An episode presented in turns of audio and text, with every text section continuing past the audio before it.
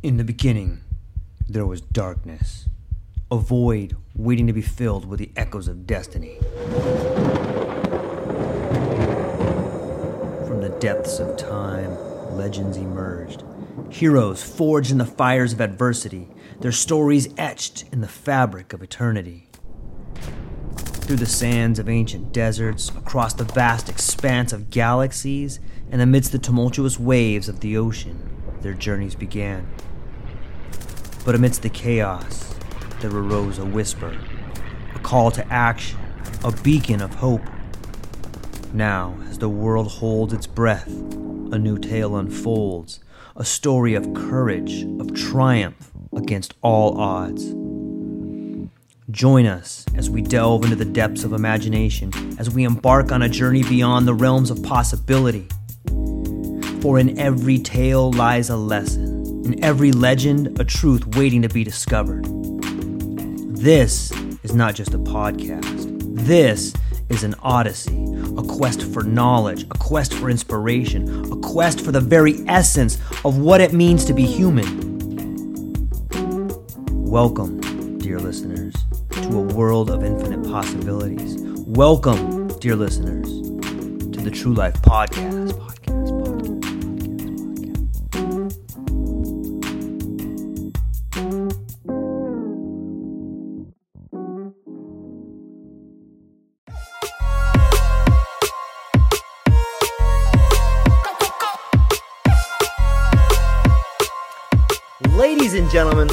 Welcome back to the True Life Podcast. I am so excited everyone is here today. Thank you for some, spending some time with us. We have an amazing show. We have Dr. David Solomon.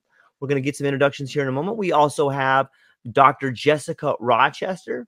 And without any further ado, I am going to allow these two beautiful individuals to introduce themselves. We'll start with you, Dr. David Solomon. Could you introduce yourself for people who may not know who you are? Sure. Thanks, George. Thanks for having me on. Thanks for having me back. It's always good to be on with you. Um, I am uh, currently the Director of Undergraduate Research and Creative Activity at Christopher Newport University in Newport, Virginia. Um, I'm not sitting on the beach in Wales, which is where my backdrop is. I wish I were. That's my favorite go to place. Um, I have been a professor of medieval and Renaissance literature, religion, and culture for uh, more than 30 years now. Um, written a bunch of books. My most recent book is on the seven deadly sins. And I'm um, really looking forward to this conversation. Fantastic. We're so happy to have you. Dr. Yeah. Jessica Rochester, would you be so kind as to introduce yourself to the listening audience?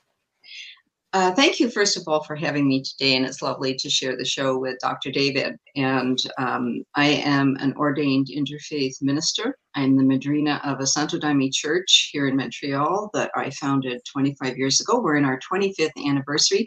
We're also in the fifth year of celebrating legalization, um, a challenge that took uh, 17 years of working with Health Canada and other branches of the government to achieve the first exemption for a a um, what they call psychedelics, what we call entheogens and sacred plants um, in Canada. So it was um, a, a, kind of a life mission and part of an important part of my journey. Uh, I'm also a transpersonal counselor. I trained in the work of, uh, I trained with Stanislav Grof. I trained in the work of Dr. Roberto Assagioli. So I've been working in for about 40 years, private practice and teaching and um, in working in non-ordinary states of consciousness uh, based on my own spiritual journeys my own interest and what all my all my clients were encountering and trying to make sense of. So i recently published two books if people are interested ayahuasca awakening uh, and these books are guidebooks. Um, it's a guide to self-discovery self-mastery and self-care uh, I, I put these books together based on everything that I was doing, working with students and workshop uh, attendants and members of my congregation and uh, information. First of all, the cartography, what people, I believe, need to understand about what am I exploring in the non-ordinary states, these vast dimensions that are the, the collective unconscious, and and what am I encountering, and what's within me, what's mine, and what's part of the oneness of all things. That is really well done. I'm excited to talk to both of you today. And before we started the show, I just want the people listening to understand. I think we're going to have an not only an enjoyable conversation, but a fascinating conversation because both of these doctors are experts in their fields, from the ideas of mysticism to states of consciousness to spirituality. And I'm going to go ahead and begin right here with you, uh, Dr. Jessica Rochester. I wanted to jump right into this idea of spirituality. When I say spirituality, what does that mean to you? Well, that's a big question. George. It is huge. And, and, it's a good one. And probably it's one of those existential questions that people throughout their life are constantly revisiting. And, and as we go through the stages of life, the different stages of life, kind of decade by decade and life passage by life passage, we develop a different understanding of what spirituality is. Is there a hard and fast definition? You know, possibly if we were to look in a dictionary, we'd find one. Does it adequately describe the internal experience that we have of there's so many different names for this the numinous the oneness the cosmos that sense of of me that is the little me and then the larger me that seems connected to everything and is that what we're going to call spiritual or spirituality is it a, a spirituality an experience or is it a practice or is it somehow both is it what I, you know, here, here I'm going to reach into my Buddhism. Mm-hmm. Is it who I am and what I do and how I manifest?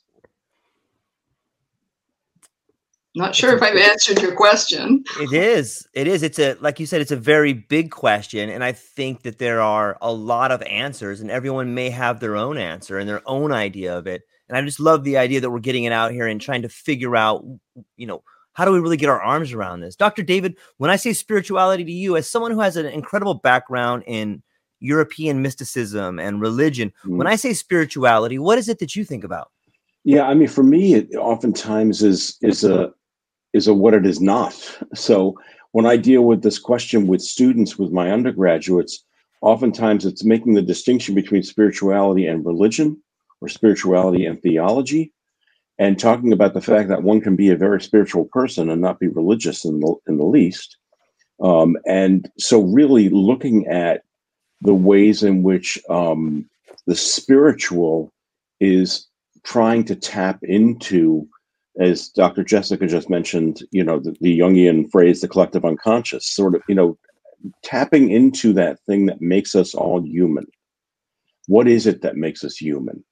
Um, and that is very different from religion, which is an organized um, artifact that is created by human beings, and it is certainly very different from theology. But we can go there another another time or later but it, it, it, oftentimes you know when I, I, I teach a course called spirituality and mysticism and it it it really is a, a, a, soup to nuts starts back in the in the greeks and then just goes forward chronologically. It's it's a very um, a very sort of super um, superficial uh, survey if you will because it, it is an introductory course for undergraduates but I, I always say to them on the first day of class that if you took this course because you saw Jesus in a tortilla last night, this is for you.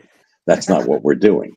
Um, you know, and, and the academic study of this and the, and the, the academic thinking about this these areas is very different from the the, the kind of, of personal experiential um, take that some people have. Now you can blend the two to be sure. Um, I mean, in George, as you know, I mean, in my work, I mean, I talk a lot about my own personal experiences right. um, and how they relate to to what I'm thinking about. But I think the the problem is when we get the the line too blurred there, it becomes difficult to talk about these topics in any kind of objective way, uh, which is really what I think uh, many people are craving. Yeah, I would agree. Those are really great points to bring up you know, quite often we hear people in science talk about the subjectivity of experiences. And, you know, it's a great point because I would love to get into this idea of science and spirituality. Dr. Jessica, it seems to me that there has been a wedge driven between science and spirituality. However, when we look back to some of the times that came before, it seems that science and spirituality were you know the opposite sides of the same coin and in a, in, a, in an odd way it's almost as if we're seeing them re- being rejoined today, like this world of, uh, I was going to say specificity I can't get the right word out. Excuse me. Specificity. yeah, thank you so much. Maybe even it's, specialization. It's early for George. He's in he's in uh, Hawaii. The sun early. hasn't even come up out there yet. it is early. So I guess my question, Dr. Jessica, is this idea or is this a renaissance or a bringing together this time we're in? Do you see a reemergence of science and spirituality coming back together? Well, uh, I, fingers crossed. I'm hoping okay? I, you know I'm, I'm sure that there's a, a, a, group of us a percentage of us of the human race who who, who hope for harmony and um, harmony being a something that you can live in a moment by moment but it can also be a goal that you can work towards right? Um, with your your fellow travelers. And so in we can see that these things happen kind of in waves. And if we're wise we learn what interrupts okay and we can what interrupts the harmony? What gets in the way of of science and spirituality coming together? And if we look at that we can always see that it's the it's the lower unconscious of the human experience. It's the need for power for money for glory for you know and that narcissistic um, kind of modern view that everything I need to have it and I need to own it and I need to make it mine. And this this innate territorialism that exists within all of us that when not understood when we don't make an effort to understand our lower unconscious and and our instincts and all of these things that we're hardwired with okay and come to terms with them and, and learn how to manage them, then they will act out. And we see this in societies, we see this in individuals, we see this everywhere. And this is where religions went wrong when they took the teachings of great teachers and they took the life stories of great teachers and they turned them into dogma. Dogma that then people sadly turned into tight, rigid belief systems which then got turned into, you know, you don't believe this, you die. Uh, okay. And we get to take all your money and your, you know, land and everything else you owned. Because, and so we see this repeated over and over through the history of the human race. And, and what, who is, you know, who are the usual suspects is human lower unconscious drives that greed and competitiveness and territorialism. And it's interesting to see Dr. David agreeing. Yes, mm-hmm. you know, we, yeah. I think we shared some similar thoughts on this. Is where does this go wrong, and how can we, how can we somehow overcome that and manage that so that science can walk with and meet um, spirituality and and we can see that it's been trying to happen throughout all of the centuries you know, but you know, like put Galileo under house arrest, and I mean, eh, Assagioli was under house arrest, and you know, one of the elders in my line, Alex Polari, was under, you know, was imprisoned for political and spiritual beliefs. So, eh, you you look at this, and it just keeps repeating. What can we do to change this?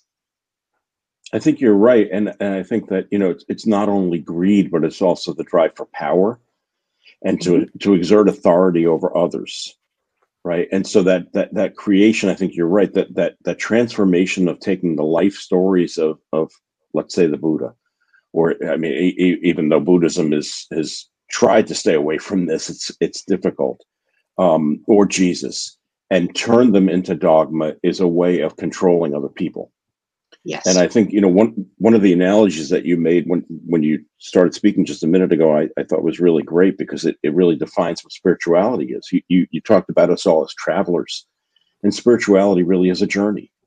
Mm-hmm. Um, that's what spirituality is. That's maybe one of the best ways to define it. Um, that it is a journey.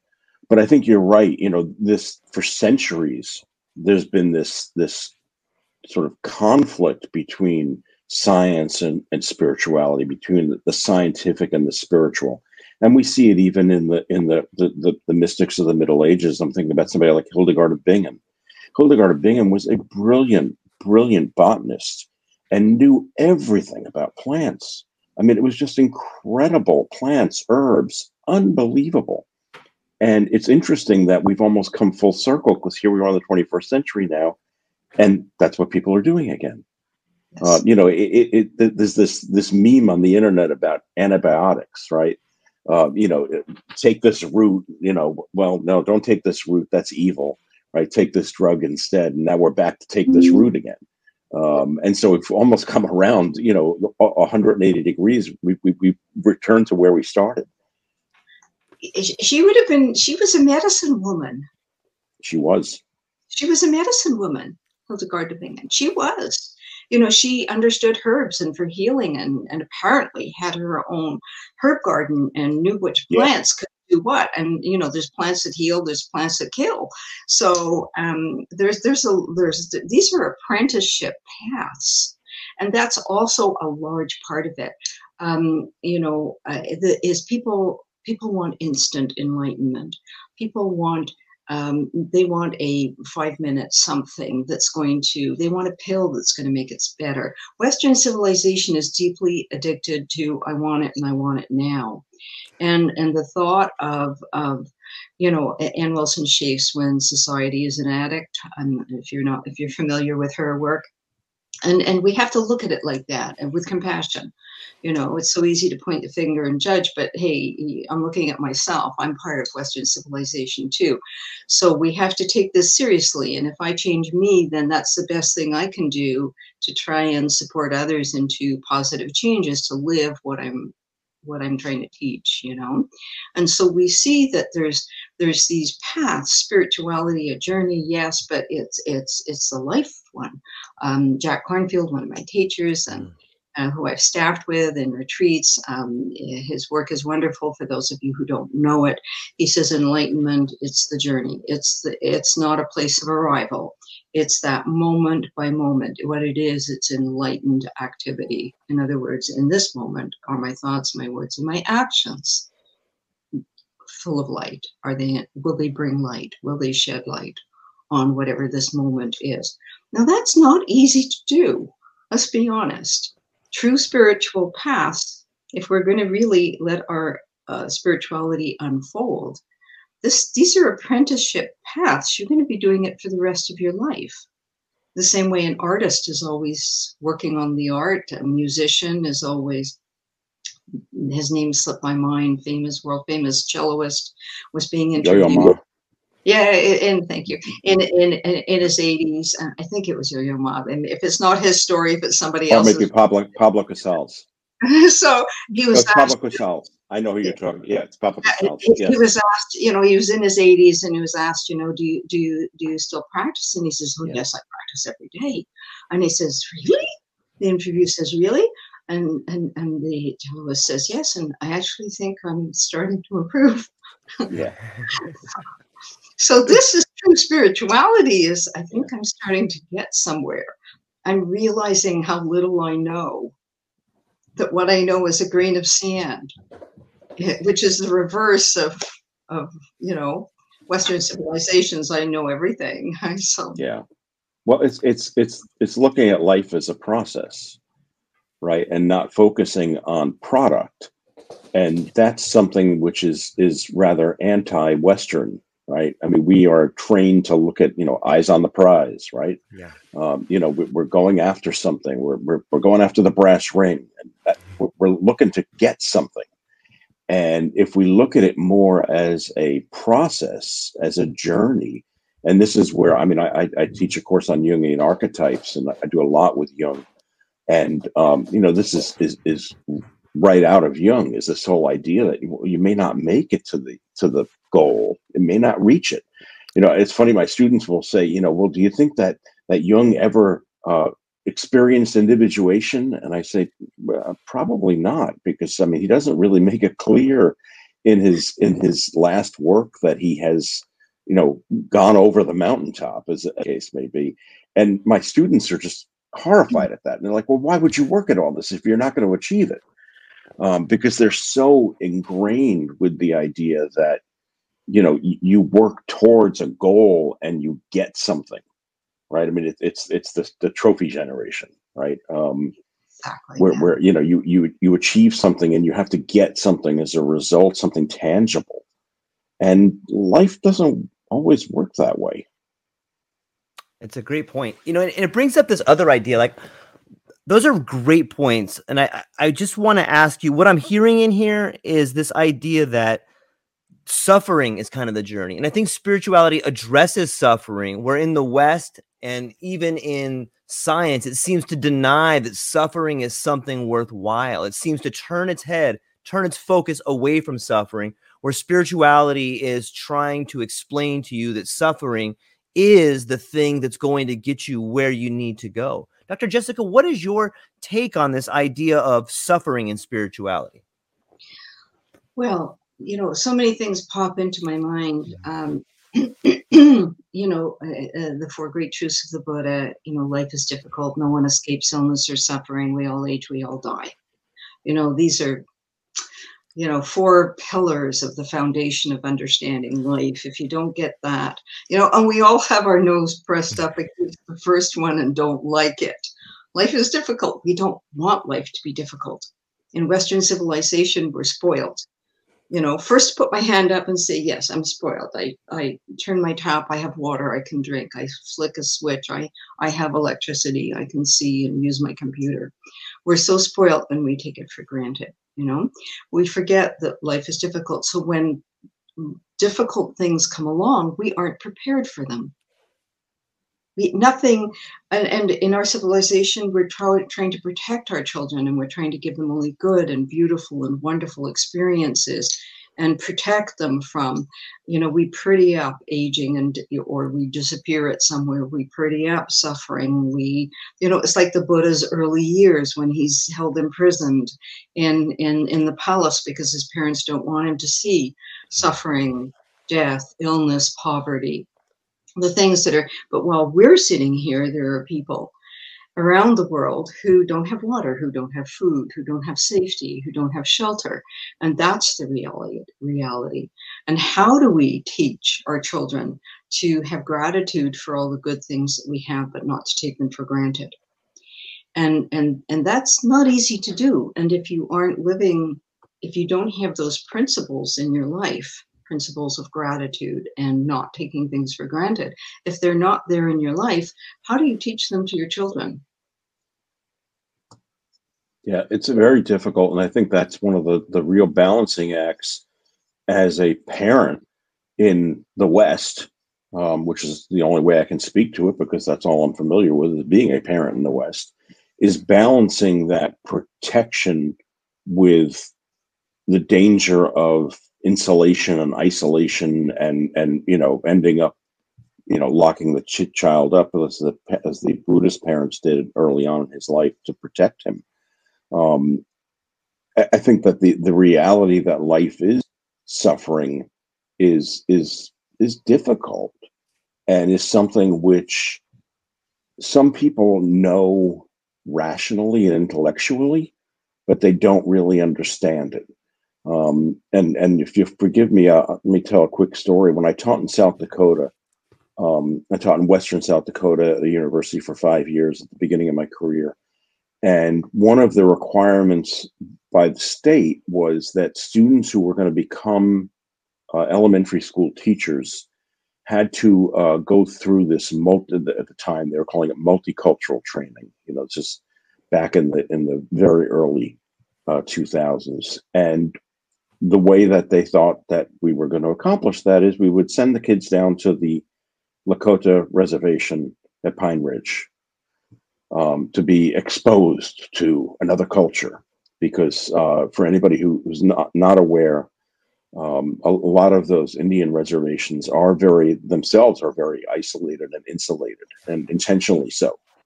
Um, uh, on their on their part, they they they don't deal with the outside very much. So we would load these kids, um, almost all white, rather privileged kids, onto a school bus and then send them down to Pine Ridge for the day. And um, it became a, a, a, a ritual every year that when we did that, there were several of us on the faculty who would be there when we saw them off in the morning, and then we would be there when they arrived back in the afternoon. And the the the difference in their their just their emotional state. I, I will never forget one young woman getting off of bus at the end of the day and looking at me, and she looked like she'd just seen a ghost. And I said, "What's up?" And she said, "I had no idea there was poverty like that." And it was this this slap in the face that yes, there is there is suffering, and seeing it in this real, visceral way. You know, as I say, we we know it intellectually, but that doesn't mean anything because as, as Dr. Jessica says, I, I, you know, I have tap water every day. I can turn on the electricity. I'm going to watch my football game this afternoon. You know, I mean, everything is just wonderful. Um, but there are people who really do suffer. And I think that for many of us, we don't really understand what that is. And that is the fault of our Western culture, which has increasingly um, made things being easy and fast the touchstone of of existence. Um, if it's the least bit difficult, I mean, you know, and and I mean, just look at things the way they are today. I, you know, I I, I had a colleague years ago. She had a, a little boy, and um, he um, th- they were watching TV, and for some reason, I don't know why, uh, a new commercial came on for the Dean Martin roasts if we remember those. Um, they were selling tapes of the Dean Martin roasts.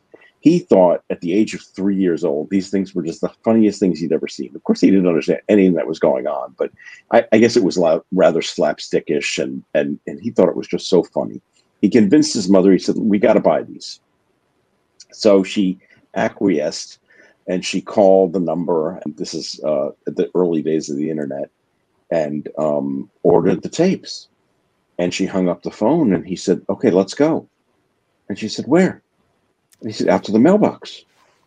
Because he just expected that they were going to be there immediately. Because that's the kind of culture that we live in. And I just think that that example is just a perfect example of how, you know, we we we, we look at delay. And I think, you know, Dr. Jessica was talking about this with the stroll journey. We look at the we look at delay as equivalent to suffering oh, I can't have this now. Oh my God, is that just awful? I, am just I, I, horrible. I can't have this now. I, I have to wait, you know, because Amazon Prime isn't going to deliver till tomorrow. Oh, oh, well, that, that you know, um, I'm always amazed when things show up so fast. You know, uh, there's. Are you familiar with the Fathers of the Desert? Because they oh, have absolutely yeah, I assumed you would be. So one of their principles is the ability to delay gratification. Right. And these are, you know, these core principles that we can talk about um, are so profound. It doesn't matter if they if they were, you know, kind of sketched out two thousand years ago, six thousand years ago, ten thousand years ago. They are so relevant to today. Um, the same core teachings. They're not going to change a thousand years from today, they will be saying, oh, these core teachings are the same. Okay, life is difficult. You know, we all need yeah. to learn how to have the ability to delay gratification and develop patience and respect and all of these uh, qualities that we need to have. Uh, looks like we have another. But in many ways, that's subjective, right? In many yes. ways that's subjective because it's how you see it through your own lens. Exactly. Right so what's suffering to me is different from what's suffering to somebody else. Yes. And for but for that matter what's suffering at a certain time in history is different from what it is at another time in history. I'm sorry george. No problem at all. It's such a fascinating conversation, and there's, I, I keep hearing points, and I'm like, oh yeah, that's beautiful. Oh, that's beautiful. We should talk about this. But before we continue our conversation, I wanted to introduce Benjamin George, aka Mr. Wizard. Benjamin, we're here with Dr. David and Dr. Jessica, and um, I'm, I'm confident that Benjamin can jump and He's he's one of us in that he has the ability to quickly follow and, and understand. So, Benjamin, thanks for being here today. And since you are just popping in right now, I have a question that's aimed for you, my friend. All right. So, so as you as you were able to jump in here, we began talking a little bit about suffering and what it means to you and, and experiencing it. That so let me just pass that off to you. In your idea, when I say suffering and spirituality, how do you think those two things are connected? Very intimately, typically. Um, in my experience, I would say my suffering led me down a path of spiritual spirituality. Um, and it was just one of those. Uh, I, I came at it from a very different perspective. I was raised in, in the church, uh, and then shortly after I became kind of involved in technology and science and process, I, I, I left that path and was, you know, very much a systems guy and, you know, trying to figure the world out from that perspective. And in doing so, you know, um, it led me to, you know, a, a theory of information. It led me to the philosophy of my book. And through that whole experience, all of a sudden I found myself back on a spiritual path.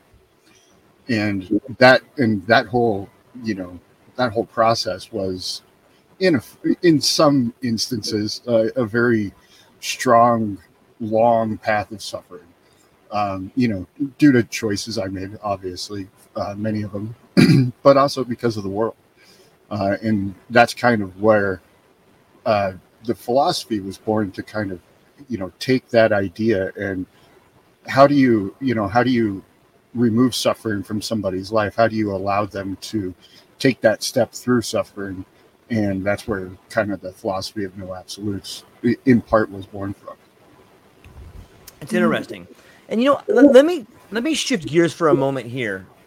And uh hey ben can you turn on your, the gain on your mic a little bit i think it's i, I think it might be you know, nice or let me just try like this I'm sorry Okay, that's better. I just put on that side. So, Dr. Jessica, I want to talk about states, alter alternative states, especially spirituality. When I when I think, I'm sorry, I'm having a difficult time getting this question out here. The concept of transitions from normalcy to alternate states of consciousness. I know that's a big question and a big topic, but I think that you have the ability to kind of move us down that path. So when I say to you the concept of transition, what what is this transition from normalcy to alternate states of consciousness? Okay, so I teach this a lot. This is one of my favorite topics, and right. and those of you who are interested, there's plenty of videos on my on my website. I offer all the videos uh, free of charge um, for educational purposes because I really want people to try and understand this in the largest audience possible. First of all, consciousness. Scientists are still trying to figure out what consciousness is. And I address this in, in volume one of Ayahuasca Awakening. Consciousness, like we have to understand that it's a continuum and it's awareness back into kind of Buddhism and other practices. It is awareness, our our awareness of of where we are, what we are, what we're experiencing. So it's a, a that's you know when we're driving our car, all of our focus is on driving the car as it should be. Okay, we shouldn't be smoking a cigarette, eating a hamburger, drinking a cup of coffee, talking on the phone. All right. I have this whole rap I do with my granddaughters about safe driving that includes this whole hilarious rap about that, you know? And so our focus goes on what we're doing. So if we're doing, if we're writing a paper, um, let's say, you know, some of us are marking papers okay then our focus is uh, is very clearly on one thing so we're bringing we have as human beings we have this awareness and we have the ability to focus our awareness. That's vastly different from what is consciousness. Okay, so we need to, awareness is how we focus our consciousness. Like you'd have a camera where you put the lens and how you focus on an image that you're looking at to be able to take your photograph. Okay, so consciousness is something that exists on a continuum. Our awareness of consciousness is something that is like the weather the seasons. It's constantly changing, moment by moment. We may have a little twinge in our knee, and then all our awareness goes to the twinge in the knee, right? Okay, we may have awareness of, oh, I forgot I need to do that. Okay, and so it, it's our, our where how do we distinguish between awareness and consciousness? So we put that down for a moment, then we come back to the, you know, because it, it, everybody knows it to try and define consciousness or non-ordinary states of consciousness is again the flip side we can say lots of words about consciousness and non-ordinary states of consciousness but that's all it is is a whole lot of talking trying to really define it what we need to do is experience it Okay, we really need to experience it. So, non ordinary states of consciousness are indigenous to being human. We have them all the time. We have them all the time. We can have them almost anywhere. You can be sitting on the metro or you can be sitting on the top of a mountain and you can have a, a shift in your experience of your own consciousness. And so your consciousness can expand. Now, we have to remember that the human body is a filtering mechanism. We don't smell like a dog and see like a hawk and you know uh, all of our senses are divine are designed so that our human experience can do what it needs to do for survival right? The same way a dog does what it does a dolphin a hawk you know choose whatever uh, an ant okay? Um, their bodies are filtering mechanisms and yet you go past that. Okay so we hear in a range we see in a range all of this is in volume two, okay? The circle of wholeness. we hear, see, smell in a range because can you imagine having our awareness slash consciousness so that we could experience everything, smell everything, see everything, hear everything? We'd go cuckoo in within seconds because the incoming stimuli would be overwhelming simply overwhelming we wouldn't be our brain would not be able to sort it out so we then find that our brains, the same way the computers that we're sitting in front of and, and communicating in, they are not, I'm not actually in the computer, okay? Neither are you, okay? And um, the, the computer and the systems, okay, are simply there as transmissions of information. And so if we look at our brain as being a transmitter of consciousness rather than the source of consciousness. I think that that's the model that I'm more comfortable with. I'm not saying it's the end all and be all and the only truth, and let's now set up an altar and light candles on it. what I am saying is that's the one that that's the definition that works for me right now. Okay, and it's been working for a while. Is that the brain is the, the mediator, the transmitter of consciousness, but then so is our heart chakra. Okay, so it's all our whole chakra body. Once you start really looking into these things, it's simple and it's complex all at the same moment. So the true non-ordinary states of consciousness as we move along the continuum of non-ordinary states then you do need to be seated or or lying down because if you if you were entering into for example the sacrament we work with the santo daime or most people will know as ayahuasca okay but ours is only the two plants it's very specific as there's no admixtures in in our sacrament so when we take that we're in ritual we are certainly not driving our car or hanging out in our kitchen or in a disco somewhere. Absolutely not. We are in a ritual.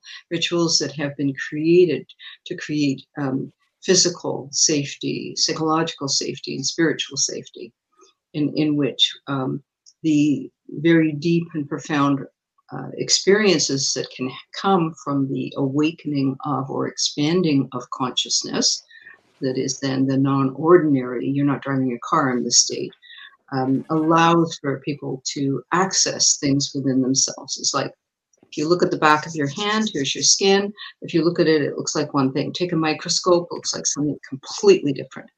So the more non-ordinary state, or you look, out, go outside at night and look at the look at the stars, and then look at the photographs that we get back from the Hubble tel- telescope or the VLT, the very large telescopes, and you go, wow, you know the naked eye is never going to see that.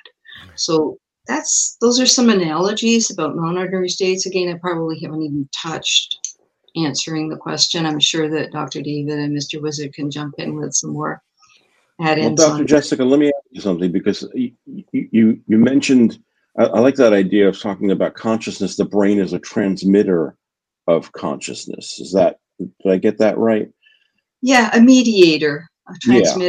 mediator. And the problem, of course, for many people is, and and again, we're mired in the West because that's where we are, um, is they that doesn't work because they want something tangible, right? The scientific, rational 21st century mind wants to be able to point to the spot and say that's where it is.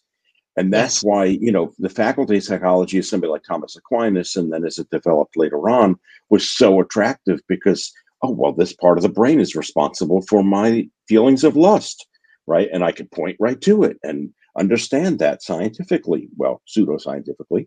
Um, and and when when you start to talk about consciousness as being something that's less um, tangible and more of an abstraction, that's where a lot of people have a, a real problem. And it's the same thing when we start discussing the nature of faith.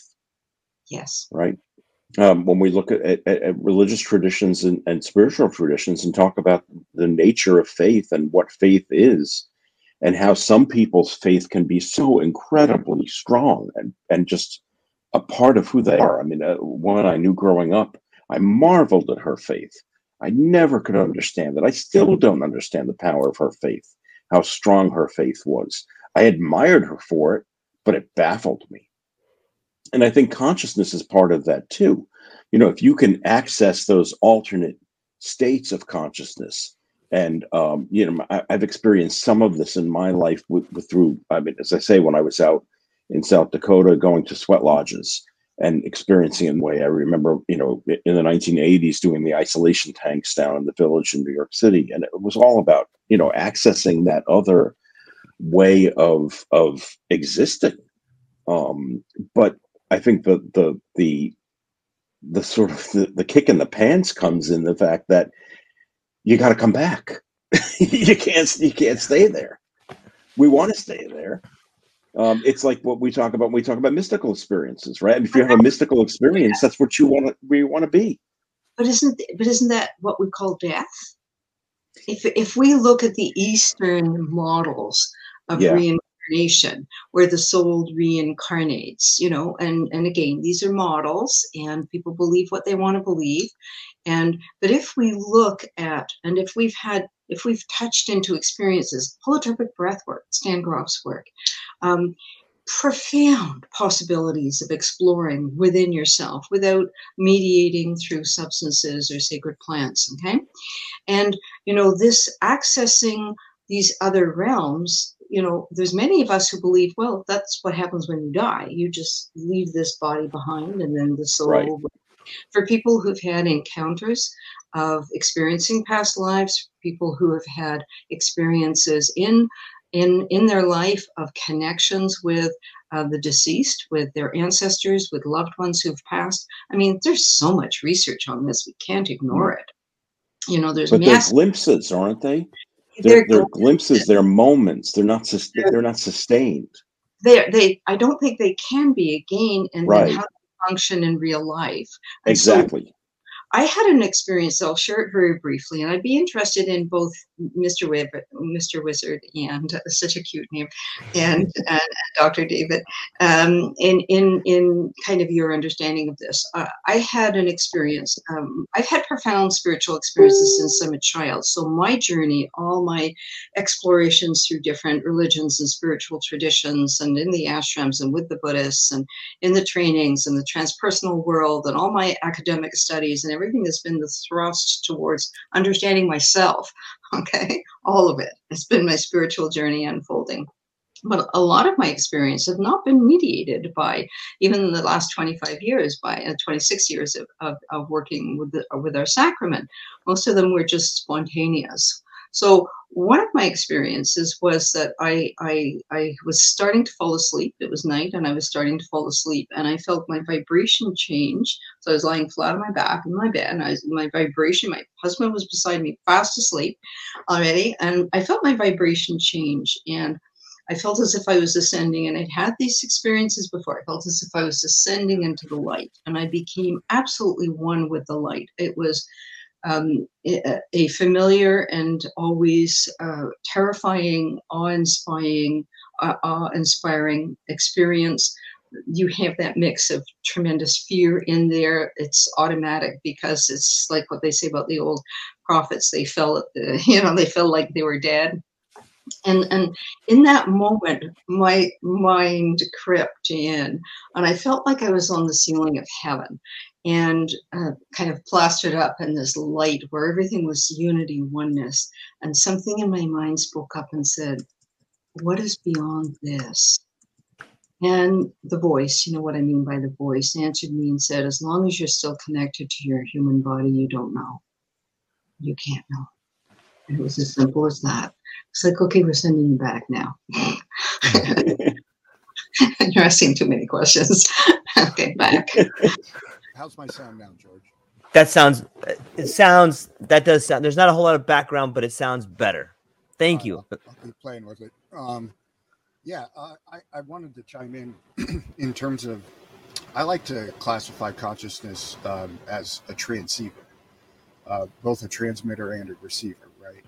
Uh, and um, I, I, just wanted to touch on that. I could go back into that, but we kind of moved on. Uh, your your story brought up a, a, similar story for me, Doctor. And when I had, I was in a dream state, and I died in that dream state. Now, everything I knew to that point, you can't die in a dream, right? And, you know, things kind of go black and people wake up. It's the typical kind of articulated experience. But everything went white for me, and I was similar to you, I was in a in just a I was completely enveloped in light, and then um, upon waking up, I ended up I wasn't able to move for about five to seven minutes. My whole body was just in a you know it was tingling, and I couldn't really actually feel my extremities. Uh, and so you know back to what we were talking or what you guys were talking about in terms of you know having that ability to you know be in those states and then transcend and bring them back you know, it was one of those things where I was so far away in that state that I completely lost any sort of kind of physical control over my body, and it took a while to recover. But it was such a it was such a profound experience because it wasn't, you know, there was no fear attached to it. It was it was like, oh my goodness, I I died. That's what it felt like. And then but I was and then I came back and I was thrust back and I woke up and it was just like, wow, fascinating. So when you said that, it, it triggered that memory for me. These are, these are these are regular, normal human experiences. People are often shy to share them in our culture, particularly because they get laughed at, they get made fun of, they get discounted, or unfortunately, you get diagnosed okay. Mm. and and and especially if your experience has been profound enough that it now takes you into what we call spiritual emergency rather than spiritual emergence. And spiritual emergence is like the gradual awakening where you can work with what's arising. Spiritual emergency is when it comes up in a great big volcanic heave and you and you can't function in your everyday life very well because there's too much happening on the internal level. And that sadly in our, again, I address all of this in a books, and that sadly is is is what happens far too much in in our culture. In older cultures, they would take care of the person. They would understand the person had had a profound experience. The shaman would start thinking, hmm, maybe this is my next apprentice. Okay, obviously, if they can access the other realms, they have a gift of being able to learn how to do the shaman's walk, one foot in that realm, one foot in this realm, which our culture does has no idea how to help people integrate that. This is one of, you know, maybe uh, Dr. David and Mr. Wizard, you can jump in on this, but George, I was hoping today we were also going to address what's happening with psychedelics and entheogens in our culture, how people are grabbing them as instant cures, or you know, take this and your depression's gone, and take this and and your anxiety's gone, and all that jazz. Where that's completely the opposite of everything that I learned in transpersonal psychology, which is there's something inside of you that it, you need to discover or learn to be able to understand why you're anxious and what that depression is about. And depression can be useful because it becomes the next step, step in understanding ourselves and addressing what's happening in our life. Does that That's a great. Sense? It makes perfect sense, and I think it's a perfect segue into this idea of the reality in which we live. I, I had written down that I think that the Western culture we live in, and this is going to move us onto the world of psychedelics and the world of spirituality and, and how they intertwine, but I think the public sees this area of spirituality and psychedelics as not only as unscientific, but as alien and menacing. Alien in its connection to Eastern thought and menacing in its potential for social disruption withdrawal. And so I want to, I believe that the world of medicine today doesn't solve problems, they solve mm. symptoms the world of medicine today doesn't really care about getting in and removing that block, removing that trauma. What they care about is putting a patch on it so that you can continue to live in trauma. I think spirituality and uh, psychedelics being a part of getting in touch with spirituality allows you to figure out what that problem is if you're willing to do the work but it allows you to find out what that problem is and then begin working towards it and i think that that is what we're beginning to see today with psychedelics is this i almost feel like psychedelics are a trojan horse into medicine it's allowing right it, it seems like okay here's this thing that's been around forever and now it's going to come into medicine and allow the people administering the quote unquote health to become healthy people. What do you think about that, Dr. Jessica? The idea of psychedelics potentially being a Trojan horse into medicine? Okay, well, first of all, I have to say that what said about kind of I, I don't I'm I'm not so comfortable with the generalization. I think that I, I know so many, I have so many colleagues who are brilliant physicians, brilliant psychiatrists, brilliant doctors working in their field. So if I can, and forgive me for saying this, just feel I need to give them a voice and who are who work so hard. And you know, I've had all kinds of med I'm a cancer survivor. I've had different all kinds of medical things happen. Taking care of some in this moment. I have wonderful doctors. So yes, there are some doctors who just say take a pill and go away. I think maybe you're referring to more, you know, if we're talking about all doctors in general, I have to say thank you, thank you, thank you, thank you. Keep up the good work. Um, however, there exists in psychiatry and um, this particular um, you know there's a percentage there's a percentage the same way there is in accountants and dentists and every other you know kind of occupation and profession. There there are people who who just have their set idea of what works and they're not going to get out of that box we have to understand that again um, in, in that box is very well structured by industry. Let's take a long slow deep breath and just simply say industry and the pharmaceutical industry has a huge hand in this. And um, as an example, many years ago, I, I, mean, I've lectured at all the hospitals, and I was lecturing up at the Allan Memorial to all the psychiatrists, and and you know they were coming and going as their call beepers would go off, and and whoever was on call, and it, when, when we came to the question period, uh, one doctor said, I came in late because I was on call and I didn't know even who you are, but I want you to know this was so refreshing. This is the first time in two years that we've had a speaker who was not a pharmaceutical rep. Wow. So that's the core. That's at the core is is we have to look at how do we navigate in a world where industry plays and money plays such a large role in in what doctors learn what is happening in medical school now certainly what's happening in psychiatry people want answers for suffering. Everybody I, I mean you know we don't like pain okay? Whether it's emotional pain or physical pain none of us like pain. Can we learn how to manage it? Yes would it be wonderful if we were taught breathing techniques and relaxation techniques and, and herbal remedies and changing our diet and, and, and you know, physiotherapy and exercise and all those wonderful things that help with emotional and physical pain. But that's not where our medical system's at. Okay. Did I answer your question at least in part? Well, and the, pro- the and the problem is, and and I like the distinction that you make. I mean, you know, yeah, I mean, it, it's dangerous. I mean, I think it was, you know, William Blake said, you know, all generalizations are bad, including this one. Um, so, you know, it, it's, it, it, the problem really surfaced when Western medicine got mixed up with something called capitalism, right? And became a business. Um. I mean, you talk about big pharma. I mean, it's disgusting what's going on. Um, and so I think that that's part and parcel of it. I mean, I remember the first time that I went to go see a, a so-called naturopath when I was in graduate school. And I was stunned that he sat with me and talked with me for an hour and a half. I'd never had a physician do that in my entire life. It's mind blowing to me. I, I, it makes me. We talked earlier about goal orientation and process orientation. It seems like modern medicine has more of a goal orientation on and tinged with consumption, like this idea of goals and consumption have seemed to be what the West has moved on, where maybe this idea of spirituality is more of a process.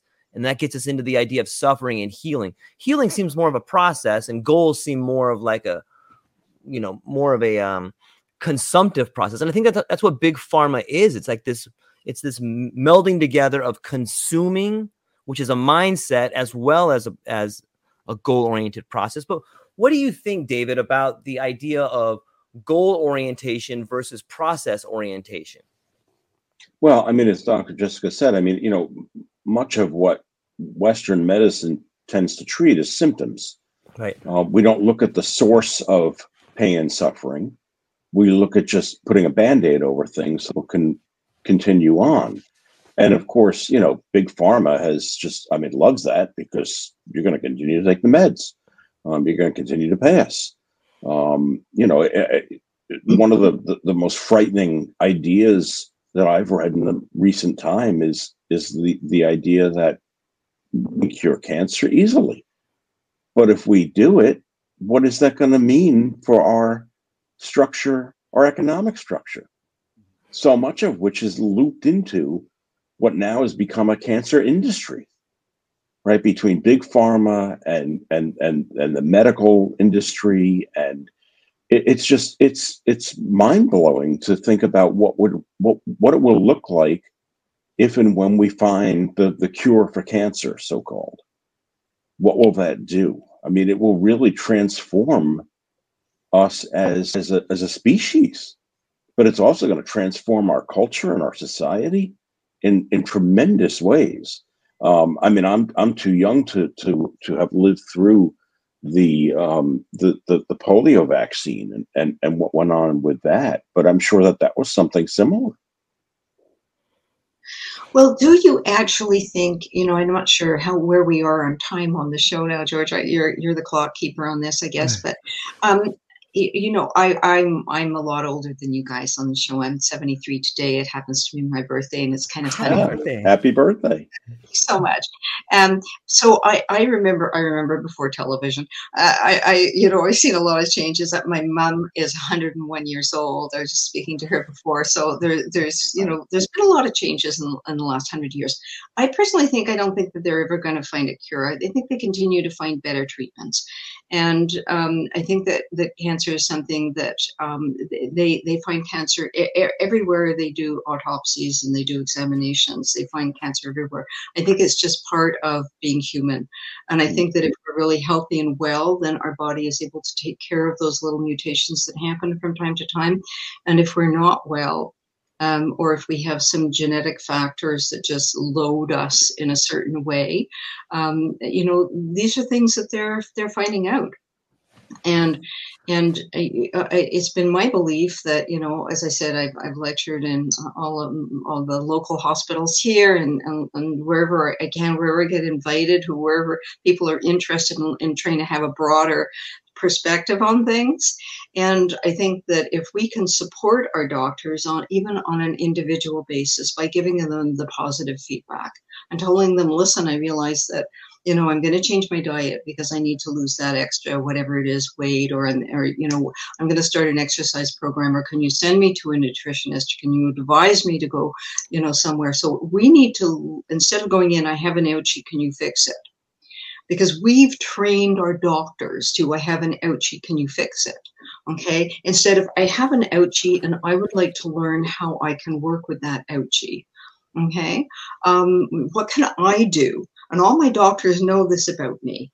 They know that I'm going to say, okay, well, what can I do? I don't want to just take, you know, this. I'm going to take the least amount of your medication that I need to to manage the situation until I can space it or not take it at all. I'm grateful for antibiotics. I'm grateful to the pharmaceutical industry immensely. Thank you for the anesthetic when I've needed surgeries instead of like a piece of wood between my teeth and maybe some bottle of rum or something.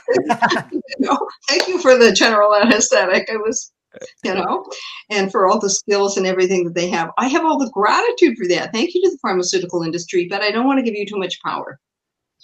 And we have to take responsibility, which we as a people, I don't think we do, because we again we go in, I have an ouchie, give me something to make it go away. Instead of I have an ouchie, help me understand how I can work with the ouchie. Maybe I need to have a postural correction, or or maybe I need to take up an exercise program, or need to work with stress management, or maybe I need to get a divorce, or change my job, or go back to school. And that's going to fix my ouchie. And I think a lot of this stems from, and George touched on it earlier, you know, eh, especially in the West, we have this just uh, robust system of consumerism. And when you factor that into, you know, now medicine kind of has a central capitalistic component, which you touched on, uh, you know, I think that kind of paints the picture for the world that we inhabit today and what we see and why people have these reactions to this and why a lot of people, you know, are looking at uh, psychedelics as, hey, I can go have a, you know, a ketamine retreat and all of a sudden I'm cured. Um, it, eh, you know, I think this all kind of plays together. Uh, and I think, you know, to George's point, a little bit of the Trojan horse, I, you know, I think we're going to see the next steps in this kind of be um, you will have two paths that kind of emerge. You're going to have a lot of these kind of retreat things that are going to be a promise of, of cures and fix alls and fix my ouchie, please. And then uh, I think we're going to continue to see a, another growing path, which is more in alignment to the spirituality side of things, where you know it is taking the reflection in the black mirror it is doing the work. It is walking down the path. It is you know it, figuring out what can i do that helps you know fix my ouchie you know what steps do i have to do? What sort of exercise do i have to do? What sort of nutritional changes must i do? Um, and i think you know we've talked about it in other podcasts but you know everybody has the idea that things are cyclical. And i think you know things are cyclical up until the point that that's basically bringing you back to that point where if it's letting you know that I'm sorry, my volume keeps messing up on this. I don't know why. um, but it brings you back to the point of, uh, again, you're repeating these processes, and uh, in, and those are the moments I think are inflection points where um, this is wild. I don't know why that's happening. I'm sorry. Um, uh, these are inflection points where if we can make these changes, if we can have these reflections, that's where we get to move up in our in a helical process, and that's where the growth comes from. That's what you know. I, I would call it even you know uh, a bit pretentiously the path to enlightenment.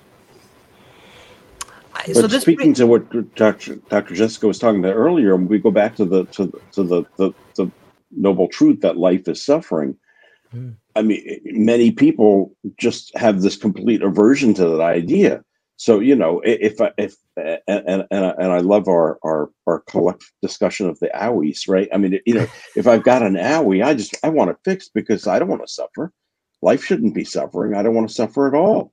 And so that that sort of drive to get the the magic pill, right? I mean, you know, people go and they don't want to do the work, and I think they don't want to do the work if it's if it's if it's a physical owie or if it's a psychological owie, right? The, the psychological owie, they just you know give give me the Xanax, I'll be yeah. fine, right?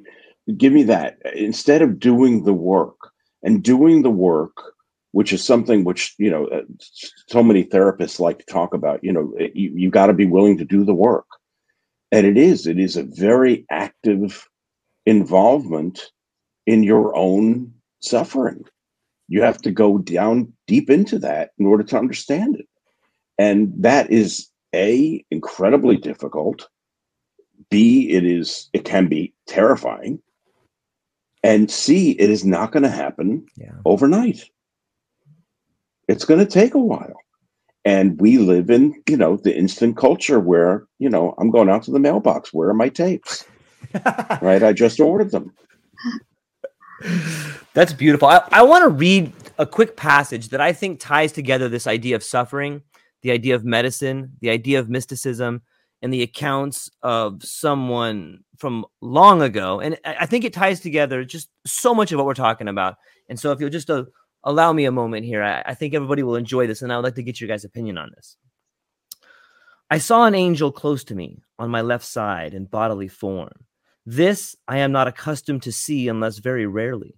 Though I have visions of angels frequently, yet I see them only by an intellectual vision, such as I have spoken of before. It is it was our Lord's will that in this vision I should see the angel in this wise.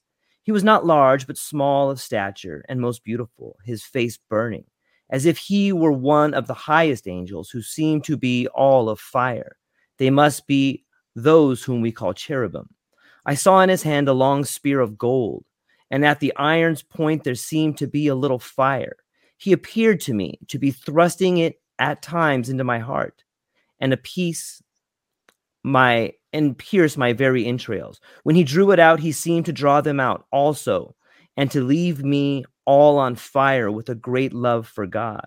The pain was so great that it made me moan, and yet so surpassing was the sweetness of his excessive of this excessive pain that I could not wish to be rid of it.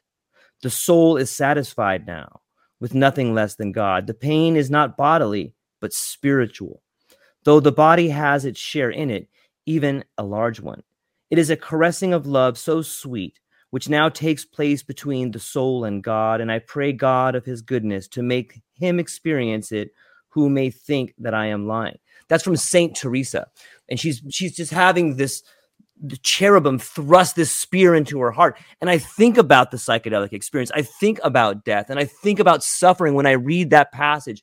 And if, if anyone has been lucky enough to see that piece by Bernini, like you can just see in her face this ecstasy of pain. And I think that that sums up so much of the of suffering and the psychedelic experience and what people must go through in order to be okay with death and okay with suffering. And so, Dr. Jessica Rochester, I, I would love to get your opinion on this idea of psychedelics, this idea of suffering, this idea of medicine, and might these spiritual states be something that we must learn to confront death?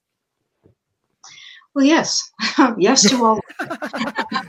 uh, yes, in in as many words. You know, I, I, was listening to your reading, and thank you for sharing that. And you know, for the people in in the listening audience or watching audience who are shuddering at the thought of it, and then there's both of us have had, yeah, I've had that experience. You know, what I want to do is I want to share um, my Bashina. My Bashina, she passed uh, about five years ago now, but she was. Um, an extremely well-known um, medium and, and, psychic in, in the Santo Daime Umbanda line. Um, many generations in her family, uh, Umbanda priestesses, and a very extremely gifted woman and one of my teachers. And and she always would say, you know, it's so interesting. She says, around the world, they're the same beings, but they wear a slightly different outfit and they have a slightly different name.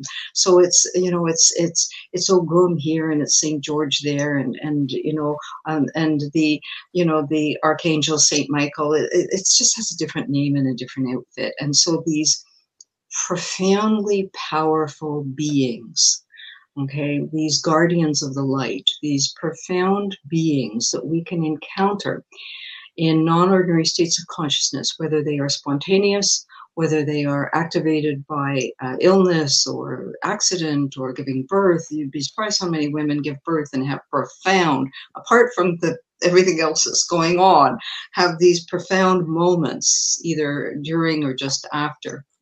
And uh, and then fall into a depression because they don't know how to integrate it right?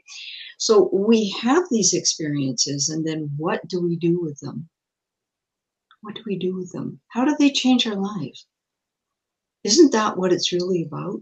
When we have you know that that what she experienced um, saint teresa she it, that would be considered a shamanic extraction in in in shamanism what she was experiencing. It, so you just take the slightly different setting and culture, and this is a classic shamanic extraction in which a being, however the being appears to you, goes into your into your physical space and starts extracting and removing things that are. And I've had this happen to me spontaneously, and you know, of course in in works when we're taking our sacrament, where you actually have the experience of something being removed from you or something being being changed. I remember um, a long time ago now, many many years ago, being sitting quietly in a work, and and it was actually Mestre walked into the work, and he stood beside me, and he he kind of put his hand in my head, and he rearranged something. And I'm sitting there absolutely frozen, thinking, Am I imagining this? Is this happening? What is, you know, just kind of paralyzed by the experience, he just rearranged something, looked at me, and walked off. Okay, and I, have encountered him a couple of times. Uh, once I was I was laid out in a work. I mean, it just the time he said to me, "Lie down," And uh, again, this was decades ago. Lie down. Okay, I wasn't, thank God, leading the work, but it was. I, was visiting um, friends and what have you. So I, I, I lay down and opened up, and again I felt Master walk in, and he stood. He just stood in my first chakra, and he looked down at me and he said, "This is grounded. Got it?" Walked away, and it's like how do I live with that now? So, this is grounded. Mastery, mastery. What do you mean by that?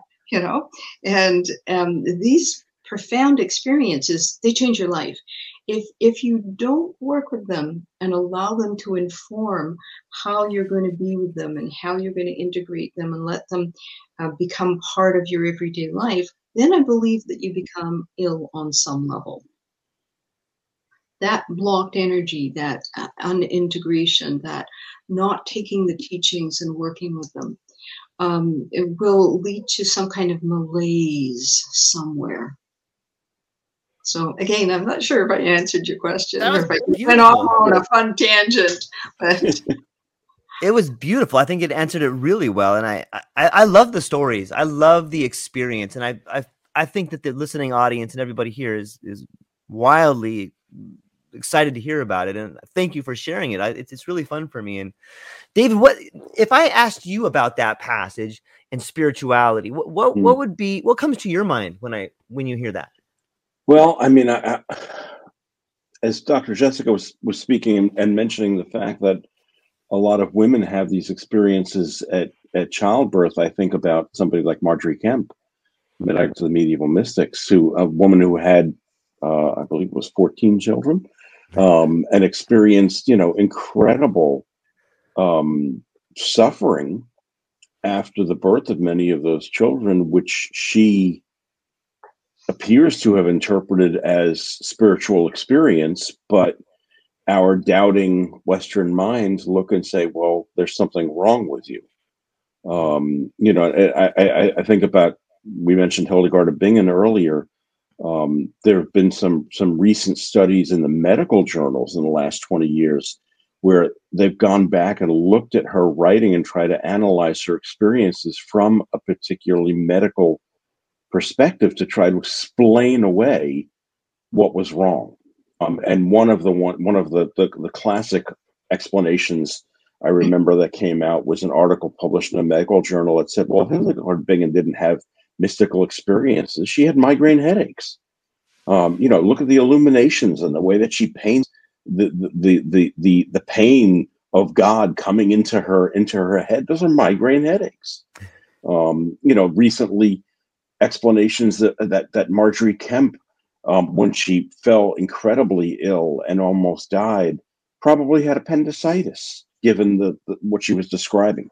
But again, it's this it's this obsession that we have in the West with we have to explain it away. It can't be something that is ineffable.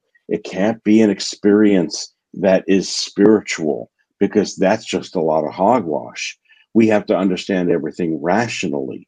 And so if you have some kind of experience like that, it, as as Dr. Jessica mentioned, you know, you get diagnosed you get diagnosed. You get you get a, you get a a a a, a, a manual, you know, definition. You know, something from the from the DSM gets put on your you know stamped on your file, so mm-hmm. that you know. And why is that? Well, again, we're back with the big big medicine, right? I mean, so health insurance will pay for your therapy right? So to explain it away, we couldn't just write on there that, well, you seem to have had a spiritual experience. Um, you know, Blue Cross is not going to pay for that. it's fascinating to think about. To your point, sorry, sorry, George, but you know, to a couple of your points, Dr. David, thank you for, for sharing that. And and and and and yes, how do we help those of us who have spiritual? First of all, she may have had appendicitis, but that doesn't cancel out and and right. you know she may have been having migraines, but that doesn't cancel out that they, she was also having spiritual experiences. Exactly. It, it have to be an either or.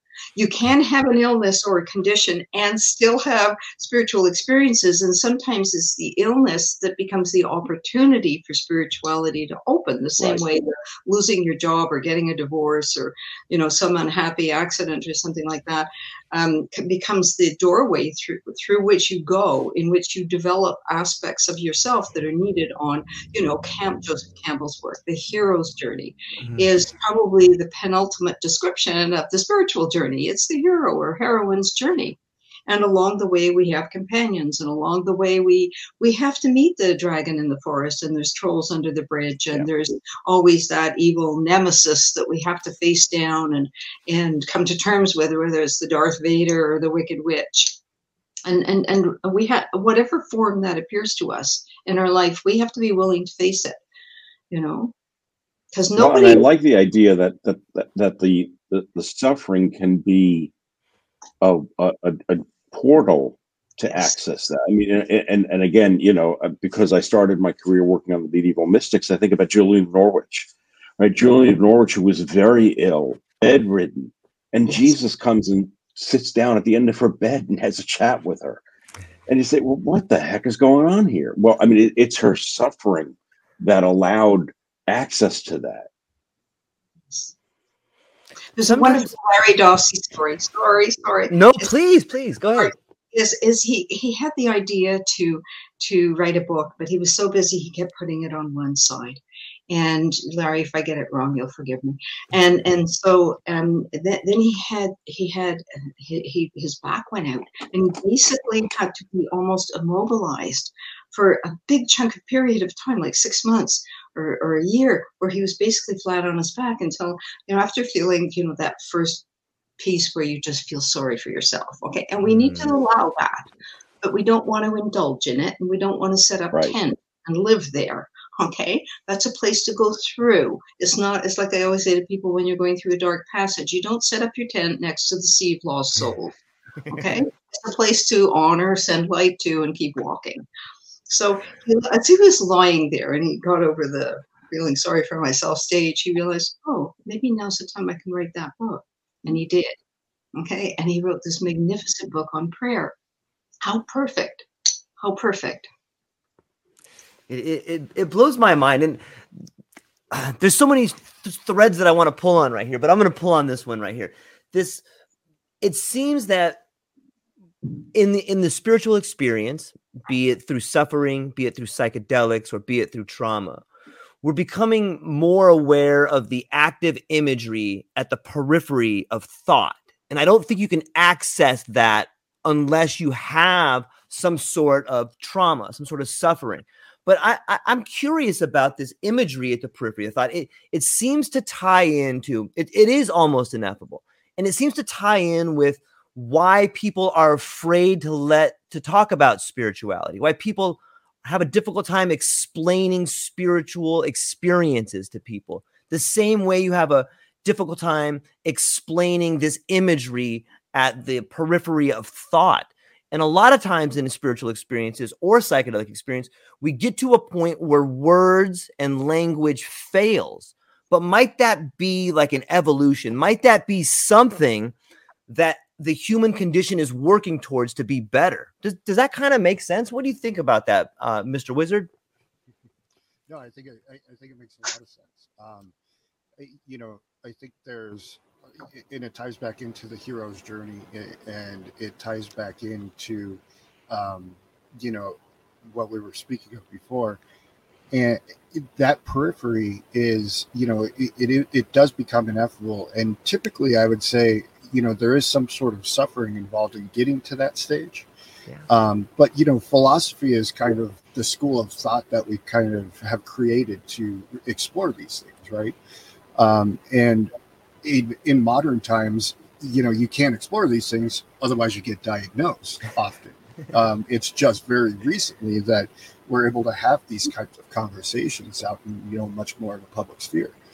Uh, and i think that journey is going to lead us to find the words to be able to describe these experiences at a greater uh, at a greater detail and find the meaning of them and find you know the purpose of this experience but that Doctor- the whole bit the whole idea that these things exist on the periphery and that they are ineffable, right? And so, how do we describe them? How do we how do we put them into some kind of human language, whatever we mean by language?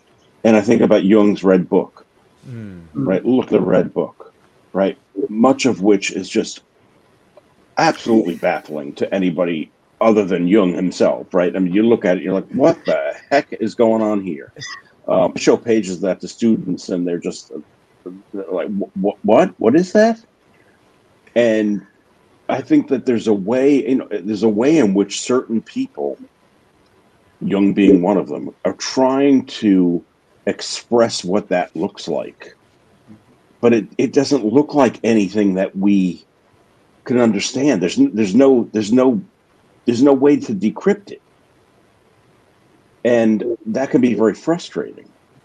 Right? I, you know, I mean if if you if you look at the red book and look at the the English translation of the red book, it's it's interesting. I I, doubt the translation ca- captures every essence of what's in the book. The same way that as Mr. Wizard's talking about philosophy, you know, when I when I study and teach German philosophy, it's always interesting because in English translations of German philosophers, they are all the translators are always including at points the original German word in parentheses, as if to say, we really can't translate this, but here you go um, because there's some of these terms that just you can't translate. You can't translate those experiences. How about if we become comfortable that there are no words? You know, wow. that's where we need to get to.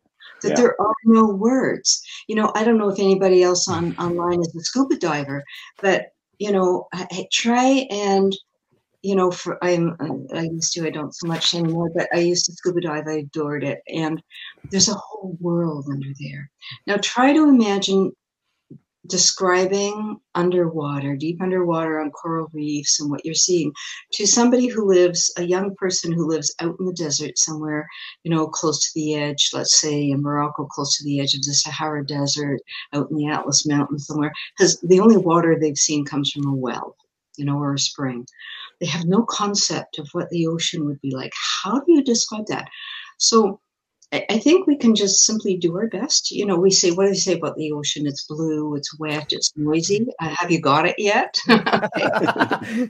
you know well, what you're describing reminds me of, of the gods must be crazy right yeah, yeah the gods must be crazy so um, you know I, I think that we just need to accept that maybe that's not how it works and stop trying to make it work like that and and you know, just you know it's like the people who describe the taste of wine. You know it's got a fruity undertone or something. Well it's not helpful. It's just still a whole bunch of words but it doesn't give me the experience you know? And so the things that we deeply know try try to describe love. Try to describe loss you know what you can do is you eh, i think this is jack kornfield's story. Can i tell it? Because it's a real beaut okay so you know choose any teacher you want who's sitting in their garden set let's make him a zen master sitting in his garden and in a small village and and uh, meditating and, and into into the garden walks a woman and she said uh, master my child has died and i know you have the power to heal so can you heal my can you bring my daughter back to life can you bring my child back to life? So he breathes in and he takes a moment and he says, Okay, I'll do that for you, but you have to do something for me. Anything, Master, anything. I want you to go and bring me one grain of rice from a house where grief has not visited. Oh, I can do that. I'll be back. Probably today, right? Okay, time passes, time passes, time passes, a year passes. Master sitting meditating in his garden, he looks up and there's the woman. And he says, Oh, you've brought me the grain of rice. And she says, No grain of rice. But in the year of sharing my story, my grief is healed. Mm-hmm. So, her going and sharing her grief with people who had experienced grief, that's why support groups are so helpful. We need to share People who've had profound spiritual experiences have problems in our culture because they need to speak to people who've had profound spiritual experiences. When I was having mine as a young teenager, the only solace I had at that point being raised Anglican and in you know Montreal at that point where there was no spirituality per se was reading the Old Testament and the experience of the prophets and saying to myself, well, they didn't think they were crazy, so maybe I'm not crazy with what I experienced. You know, heaven parting, me seeing things, and you know. And so, the same way people who have grief need to share with people who've experienced grief, not try and explain their grief to someone who hasn't lost someone you, you can't do it. Okay. And so people who have profound spiritual experiences, they need to share those with people who've had profound spiritual experiences. And that's, I think, the only way it's going to work.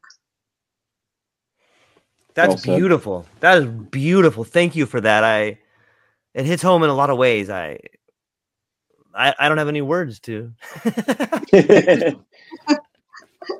and that's the definition of irony.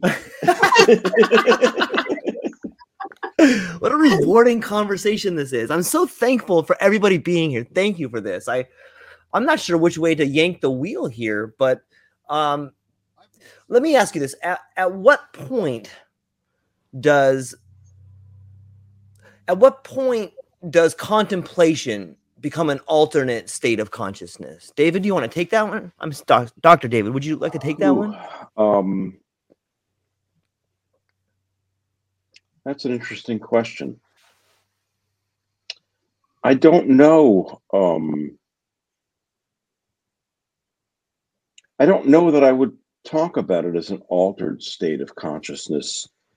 I would talk about it as a higher state of consciousness um, that that the the act of contemplation and being a contemplative person brings you to a higher state of consciousness, a higher state of awareness, and um, more of a being more in touch with what it means to be human.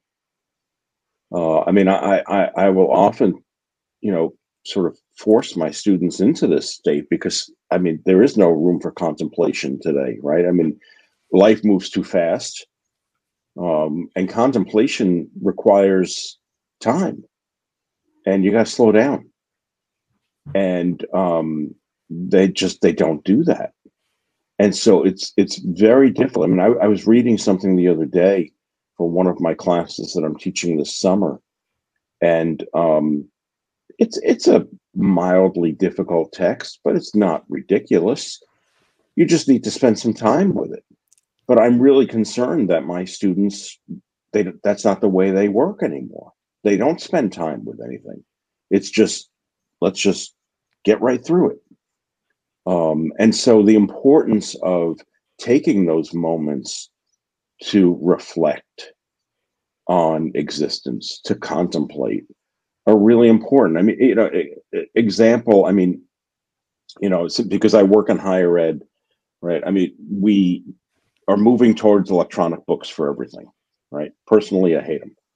Um, and so students, they, they rarely go into the library and use physical books in the library anymore. Well, one of the courses that I teach is a course that I call Hamlet in Hyperspace. It's a course on writing and technology. And one of the first assignments that I give them is I give each student a card, an index card, and I've gone through the library and written down call numbers of different books on each card. I try to align it with what they say their major is. And I ask them to go to that shelf, find the book that they have the call number for, and then not only look at that book, but look at all the books that are on that shelf around it. And take them off the shelf, look at them, thumb through them, smell them, feel them, really look at them. And every year when I do this assignment, it's it's it's intriguing the way that students react to this because it requires that they slow down a little bit and look at something that they wouldn't normally have looked at. You know, I, I talk with them about the importance of serendipity, right? I mean, you're going to find something that you're going to enjoy that you didn't even know existed. Isn't that great? But that's not going to happen if you are going through it like a, a bull in a china shop, which is the way that most young people exist today. That's the way that our culture is encouraging people to be. I don't know if that answers your question, George. It's a beautiful answer, and I'm I'm I'm thankful, and it, it makes me think things. I I would like to to to ask, excuse me, Dr. Jessica. I would like to ask you this this same sort of question. Maybe it's true, or maybe it doesn't true, but just your opinion on it is: At what point does deep contemplation become an alternate state of consciousness? Depends on the person. I think that uh, uh, that's already again looking at a continuum. Mm-hmm. okay a continuum whichever way you want it to go. It, it's it's it's moment by moment you know anywhere you are you're going to have those gentle shifts or abrupt shifts in in your consciousness level or your awareness level. And so i don't think that we can put it so much on a scale like like a you know a pedometer you know or or or you know in your in your car okay now i'm going 30 kilometers now i'm going 40 kilometers now i'm going 50 kilometers okay? And uh, whoops i just broke the, the you know the sound barrier. So um, at what point you know now i'm out in space. I don't think that we we want to be able to physicalize it and we want to be able to describe it in a way that we're comfortable with that then we can kind of control.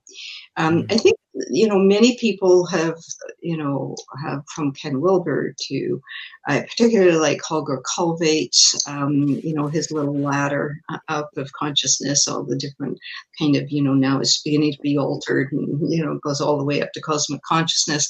And and we have to remember these are just models. I've got i've got models and diagrams in my books and they're just there to be helpful. Um, one thing stan grof taught us was the map is not the territory. Okay get it. A map is not the territory. Because in the beginning you're so busy with the map you're so excited about the new cartography that you want to keep putting the you want to make the territory fit into the map. And it won't. The, the map the cartography is simply a guide. It's there to be useful to you. It's there to, for you to use it's but it's not the territory when you're in it you're in it you know it's like yeah. being, being the only woman here i can say this and you guys are just going to have to listen to it but it's like all those all those preparation for giving birth classes, those Lamaze classes, where you, I don't know if you guys have children or you've been present at a birth, and um, this is, it's an experience, right? It's an extra, incredible one. Okay, but you take all these classes where you know you're learning to breathe and puff and do do all of these things, and what the midwife is going to do and the doctor is going to do, and, and you go in. Okay, that's the map. Okay, the territory is when you're actually there with the contractions okay and all you can think of is it's almost useless like it's almost useless. Okay. Because somebody has to keep reminding you to do that breathing. There's some vague muscle memory that helps you go back into into it. So i'm not discouraging anybody from doing it. I'm encouraging you please do it but don't get distressed you know if you you know what i found most helpful was after uh, you know older women telling me you might reach a point in the delivery where you don't want to be there. And it's like wham when i hit that place it was like oh that was one of the most important things. They don't teach you that in the Lamaze classes. They don't teach you that that you might reach a point where you think this is overwhelming i don't want to be here anymore. You know there's nothing i can do you know? And and so all maps are just maps and words are just words and it's the experience the vital living experience that each person has. And those of us who've had them all i think that we can do is try and point the way. These are the things that helped me learning to meditate you know regular exercise good nutrition get your sleep don't have any electronics in your bedroom find time for quiet time you know put your work in perspective. You're having a relationship problem. Hey, go to couples therapy. do your work. You know that all we can do is point to these things helped me, and here's some good maps. Now, trust your inner wisdom. How many uh, processes and how many You know, in, in how many therapists' offices are you going to hear these words? You have inner wisdom, you have inner spirit. All I'm going to do is try and help you learn to access that and, and trust it and get it strong. Let it be the most well developed muscle in your body, you know, that spiritual muscle, that kind of psychological muscle of confidence in your own inner wisdom. That is, it's really well said. It, it, it brings me to this idea of maps and territories and boundaries. And I, I, I want to share a quick anecdotal story of me when I had had a pretty deep experience a while back, and I was coming coming out of this experience, and I decided I needed to get downstairs and, and get a glass of water. So it was all dark in my house, and I was coming downstairs, and I was feeling around, and I I had a, a like a dowel, like a closet dowel by my door, and for some reason I picked it up and I was using that to feel around, like, okay, where am I going here? And I I took the stick and I was like, okay, well, there's the wall over there because it's really dark and I'm coming out of this disorienting experience. And as I was feeling around with the stick, like I had this idea of like, wow, my awareness extends through this stick and I can feel the wall the same way I can with my hand. That's the wall. Now that I'm touching the stick with the wall, I can feel the wall. Hey, the wall's over. Like, and I felt like there was no boundaries. I felt like once I extended my awareness into an inanimate object, that object became part of me. It was such a profound experience because I, I, to this day, when I see stuff now, I realize that I can infuse that thing with my awareness and it becomes part of me. Like it's such a it's such an interesting concept, this idea of boundaries. And and like eh, sometimes it can be so limiting to, to think of ourselves as ourselves but I think it can also be incredibly empowering to know that your awareness can extend into everything around you if you're willing to, to infuse it in there. Dave, Dr. David, what what is, is that just craziness or what do you think about extending your awareness into other things? Well, I mean, it, it, it, certainly is in keeping with everything we're talking about today about augmented reality and and and uh, and and the uh, really incredible work that's being done in uh, prosthetics for human beings, right? And the ways in which these new prosthetic uh, limbs become part of you and your awareness is extended into them. So that I think it, it you know, I mean, I'm, I'm thinking about the work that's being done by Dean Kamen in uh, DEKA Labs with the, the, the Luke arm, right? which they've been working on for decades, which is a new prosthetic arm, and it's it's done amazing work with this, and it, it it becomes a part of the person. It isn't.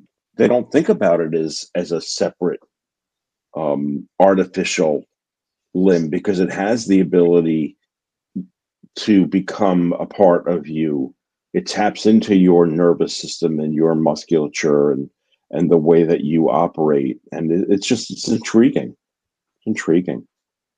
Dr. Jessica, I'm wondering. So if we take this idea of of you know using a stick to feel things and, and understanding that that is part of you once you pick it up sometimes i think that if if i'll just run with this exercise and I, I think that once you realize okay i picked up these scissors and now i can feel the desk around me I think you can extend that all the way into other people. And this kind of gets into Dr. David and I talk about the Jungian archetypes, but I think that that your awareness extends into other people. Like that's how you recognize things in other people about yourself. Sometimes when I mm. see someone that's angry, I'm like, that's me. I'm angry like that. That's exactly what I do. Or if I see something do so, maybe I'll see my my daughter pick up something and you know take a little butterfly and pick it off the ground. I'm like, oh, that's beautiful. That hey, I do that. But I I think you can see your own awareness or recognize yourself in other people. And I'm wondering what what is your take on that, Dr. Jessica? Oh, there's so many different directions we can go. Sure. This conversation is so interesting. Uh, I'm trying to keep my fingers count, you know, on, on, okay, talk about this or this or this as you were as you were sharing your stories. And well, first of all, um, y- you know, the first thing about boundaries, um, you know, a lot has been written about boundaries. It's essential to understand where I end and where you begin. And yes. I think that there's a lot of respect that needs to come in. Um, that we we learn to respect ourselves and what's in my psychic space and my body and my thoughts and my opinions and not just dump them on everybody else and and and that everybody else has their space and their thoughts and their beliefs and their opinions. And and so that's a whole other conversation you know about respecting boundaries and understanding um, what's mine and what's not mine and what's yours and and things like that. So that's one conversation. The the and then there is no boundary okay? That we all merge and we're all connected on that deeper level that you know in my bones is the phosphorus from the when the stars were forming and you know everything that's ever existed is all every time i breathe in i'm breathing in you know wind that was in china four days ago is now in montreal. So especially if there's a strong westerly blowing. so we're we share everything. We share the environment. We're part of it. You know, we are the stuff the stars are made of, and so there's no boundary. And yes, there are very important boundaries, and and learning about that is essential. And we need to teach our children about that, about touching and taking, and you know, and then we get into this whole thing of beyond what's mine and yours. What do we share and what's ours, and you know, all that stuff. But let's come down to something that you said um, about others being the mirror for us. This is absolutely true. Others, we all can see in others um, reflections, and there's entire mm. psychology schools based on this. Okay, and and and how to how to manage um, our own projections that that we don't just projected out onto onto other people and our transference and our counter transference and all of these things that speak to those conscious unconscious mechanisms that exist between us. And then there's that very deep um, profound thing that exists in creatures where facial expressions whether it's a dog or it's a mm, gorilla or whatever it is, that the facial expressions and the energy behind it all that, that we can sense this. So on a consciousness level, what are we sensing? And then we come to kind of sort of circle back to boundaries, but even more so that every true spiritual teacher will say, be very careful what you put your energy into. Be careful what you extend your energy into. Because first of all, when you're doing that, you can lose a little bit of your energy and a little bit of yourself. Mm-hmm. So you don't want to make too much of a habit of doing that. Then there is uh, working in spiritual work. Uh, for example, I would never go and take someone's working feather or or maraca or musical instrument or something, or, because there's in in our tradition we don't touch we we would ask if we could see or we can or if somebody offers us to what have you. But we don't touch in, in ritual. We don't touch anybody, anything that people are working with ritually and spiritually. These are uh, whether it's their crystals, their feathers, their seashells, their maraca, their musical instrument, whatever it is, their prayer books. We understand that those are the ritual things that they're working with, and so we don't go touching them and extending ourselves into. The other thing in the Self which is also you will find in many other traditions, is we don't stare at people we don't deliberately if you're familiar with rupert sheldrake you probably mm. his wonderful work. If you aren't please go out and buy his books. Um, dogs that know when their owners are coming home. He's a the british biologist. And um, another one the sense of being stared at. And this is why snipers who can be like a thousand meters away from you they can't actually stare at you through their their what's it called? I've forgotten the scope Yes, the scope. Thank you. you. That's good because the person will immediately turn around and look exactly where you are. Okay. Now, what is all that about? Okay, it's so fascinating how how we can extend our awareness and how that is received. You can be in a football stadium and you can spot someone. You, you'll feel if somebody's looking at you. We that sense of being stared at, and so we need to be mindful of that especially if we're in in a situation where people are in ritual or they're meditating or we have to ask ourselves why are we doing this?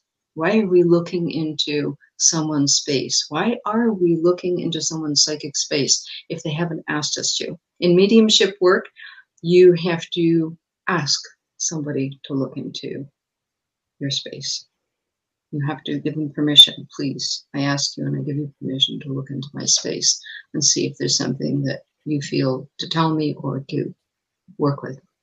And so it's it's a fascinating study that we're I think only just beginning. Thank God there's research. Thank God for the Rupert Sheldrake's and others of his kind who are trying to do research and trying to understand these things so that we can uh, understand ourselves better and also what works with other people where it's invasive to get into someone else's space what is our intention? You know there's um, there's that working in the middle in shamanism dr david you're going to know this um, there's there's uh, working in the middle world where shamans will deliberately project themselves to do and try and do something dark to someone because of competitiveness or ill will okay? And so how do we how do we understand all of these things how do we work with them That's it reminds me of some stories in Castaneda's work where he talks about the different shaman and, and how there is this level of competition and this dark energy between them. And that's fascinating. The idea of space. It makes sense. Like it, it would make sense to me why in today's world of self, maybe not self-help, but but people that go to get help, you know, they they're not giving permission to people to look into them. And sometimes the therapist is just kind of uh, evasively looking into them and that would be a that would be a violation of self so you probably wouldn't get the help you wanted if someone was just reaching into your space and peering at you and it just seems it, i've never really heard it explained the way you explained it and how this particular you know space that we hold whether it's a ritualistic item or whether it's something we're working with how disrespectful it can be for someone to come over and touch it or take it or it's it's mm-hmm. fascinating to think to think about. Um, Benjamin, what what is your ideas about some of the stuff we're talking about here? Uh, can you hear me? I can. Okay, uh, I've been trying to. I haven't been piping up because my and it's doing it again. So I apologize for the sound stuff. I, I would keep more quiet here. Um, but yeah, I think you know from my perspective, there's a lot to be said about. Um, it's going again. I, I don't want to. I don't want to really mess up the conversation with bad sound. So uh, I'll just I'll step out. I'll I'll let you guys finish up. I'm sorry. I apologize, everybody. You're an amazing man, Benjamin. I, I I love your opinion, and I'm super thankful you're here. We'll we'll figure it all out. David, let me jump over here to you. In this idea of space and this idea of someone staring at us and us feeling that it's so visceral sometimes. Like have you ever had that experience? And what do you think about it when you have that experience?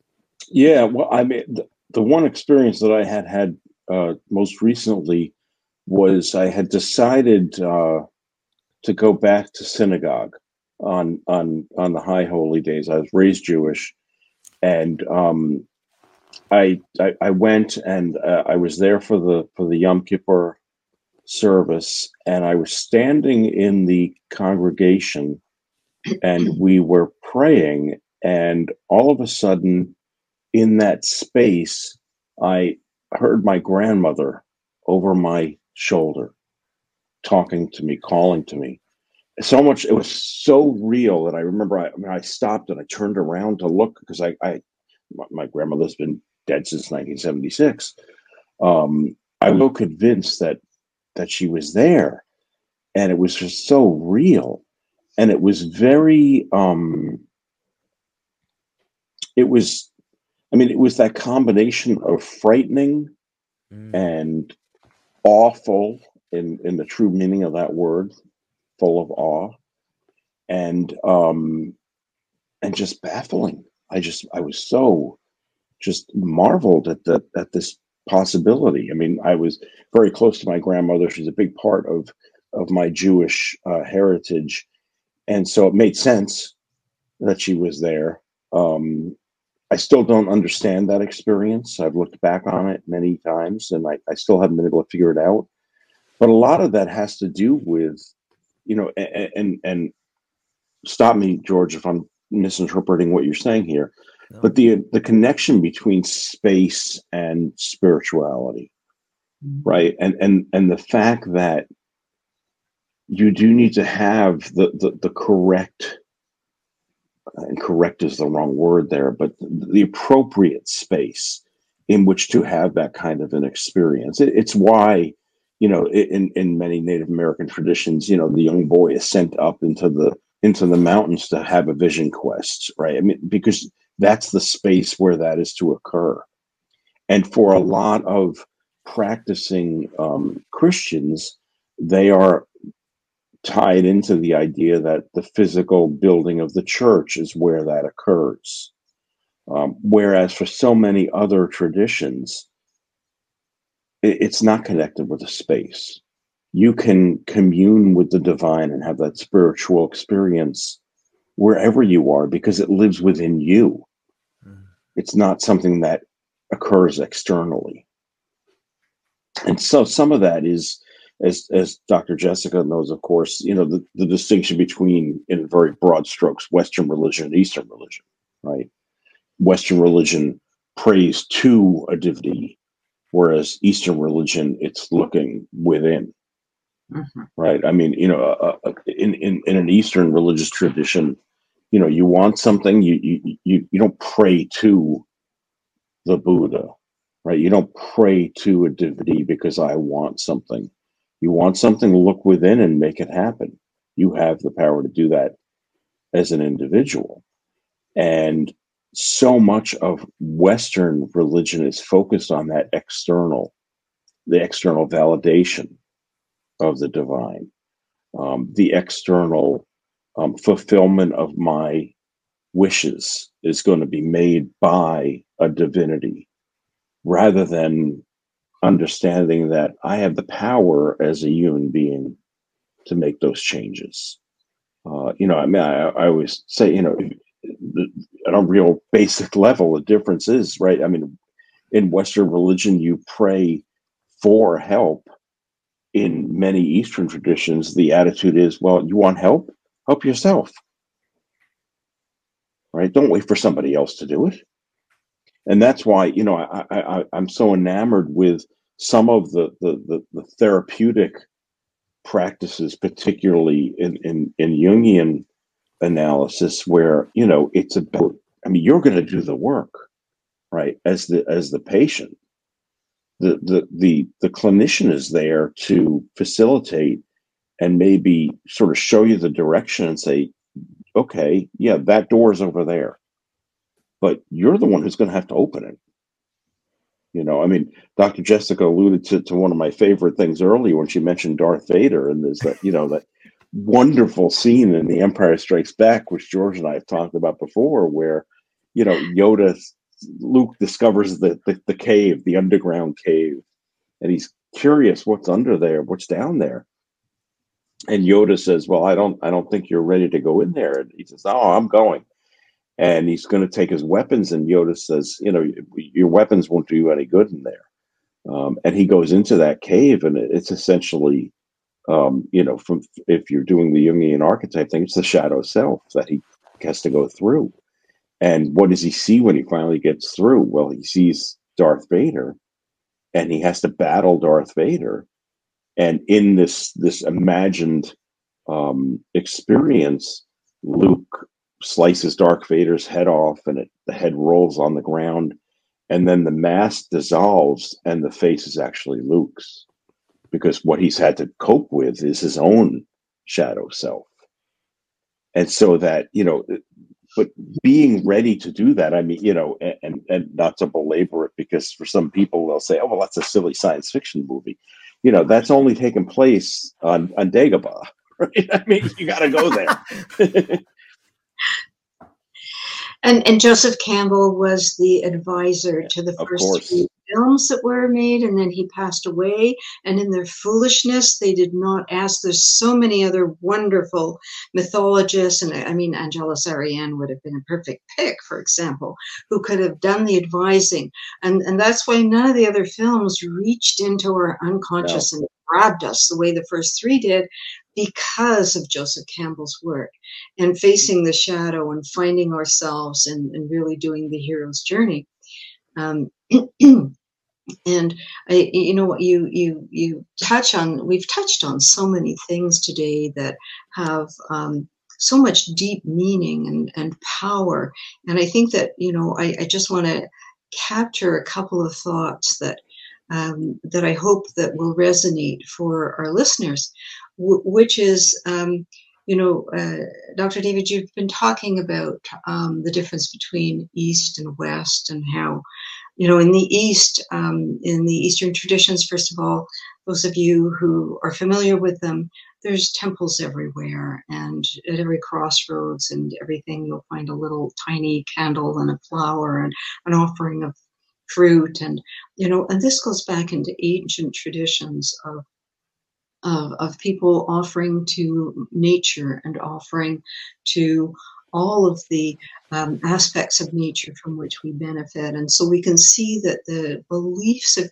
of people understanding our, our unity and the oneness, and it is this that, that kind of made the split. We can actually almost pinpoint when the body was handed to physicians and the spirit or soul was handed to the clergy and the mind was handed to the psychiatrists and the mm. and the psychologists and that that breaking down of the of the human wholeness all i have to say pretty much with good intentions.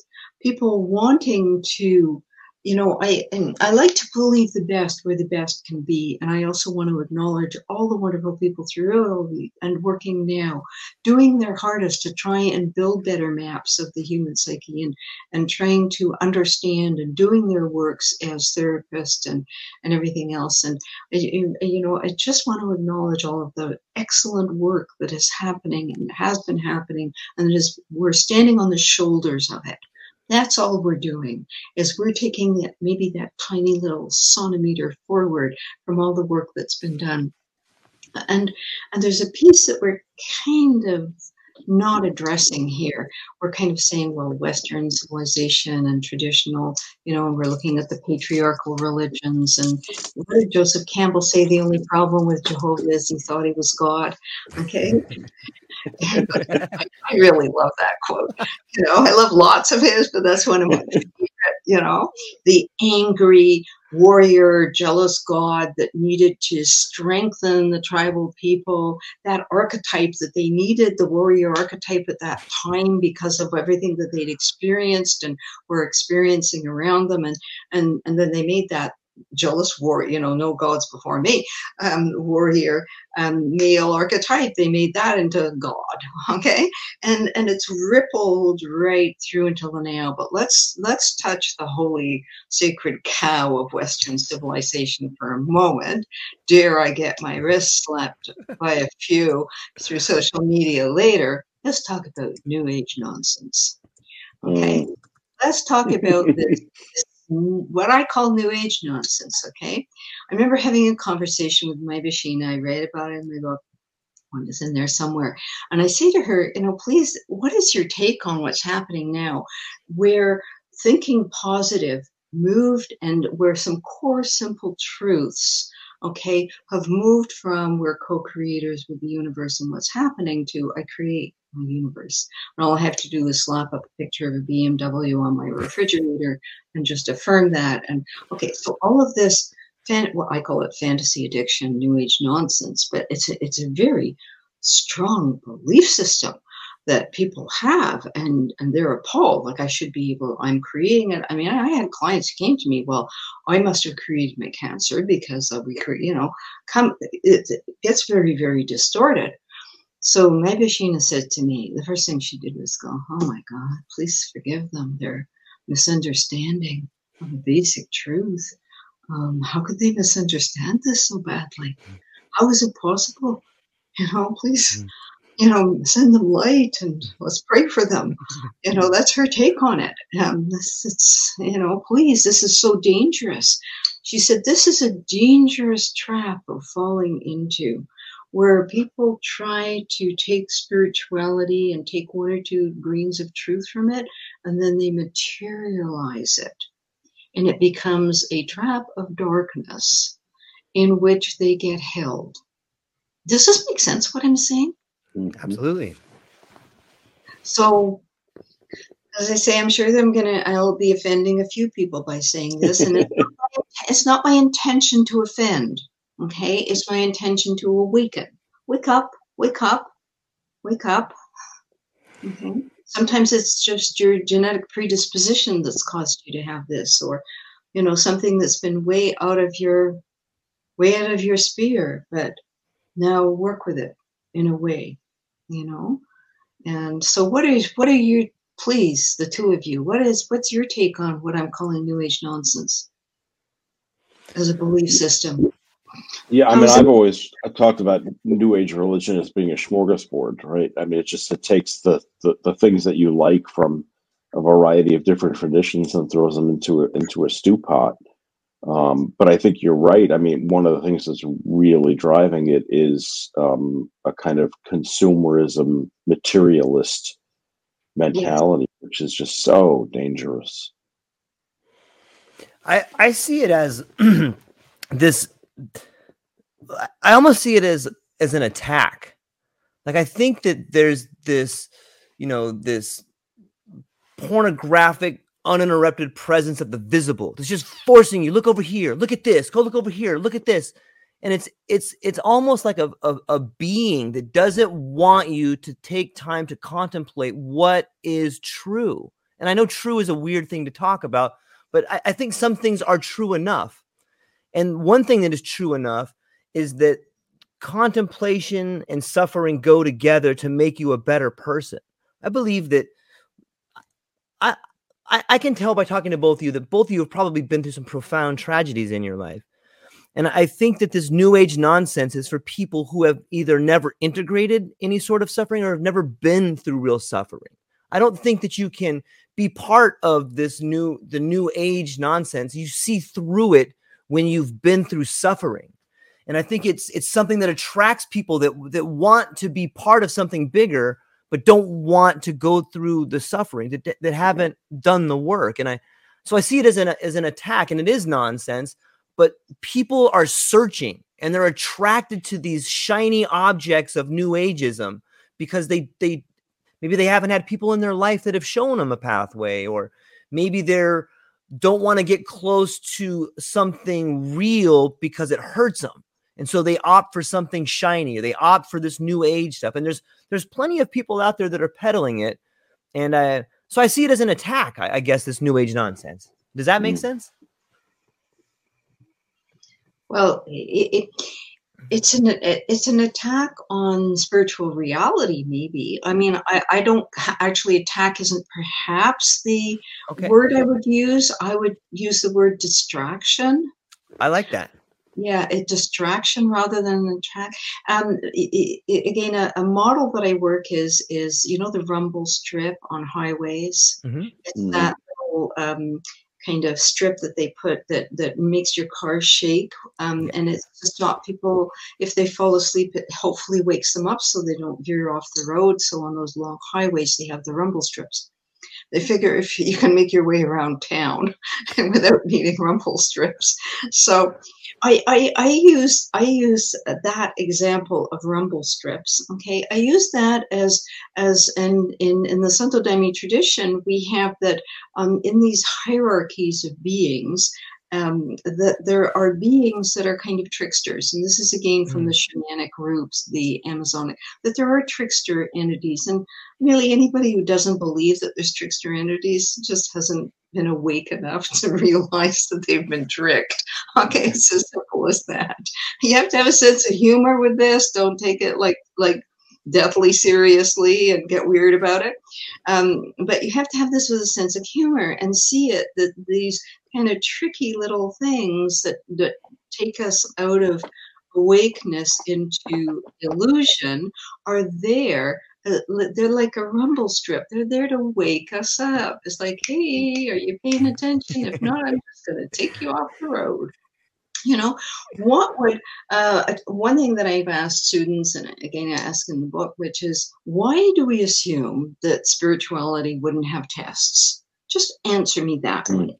Everything in life has tests we go to school we get tested on everything we want to learn to swim we have to there's swimming tests okay there's yeah. driving tests to drive a car there's tests everywhere for everything okay we take medical tests to see if our health is good. Why would we assume that there are not spiritual tests. Of course, they there's spiritual tests and spiritual challenges.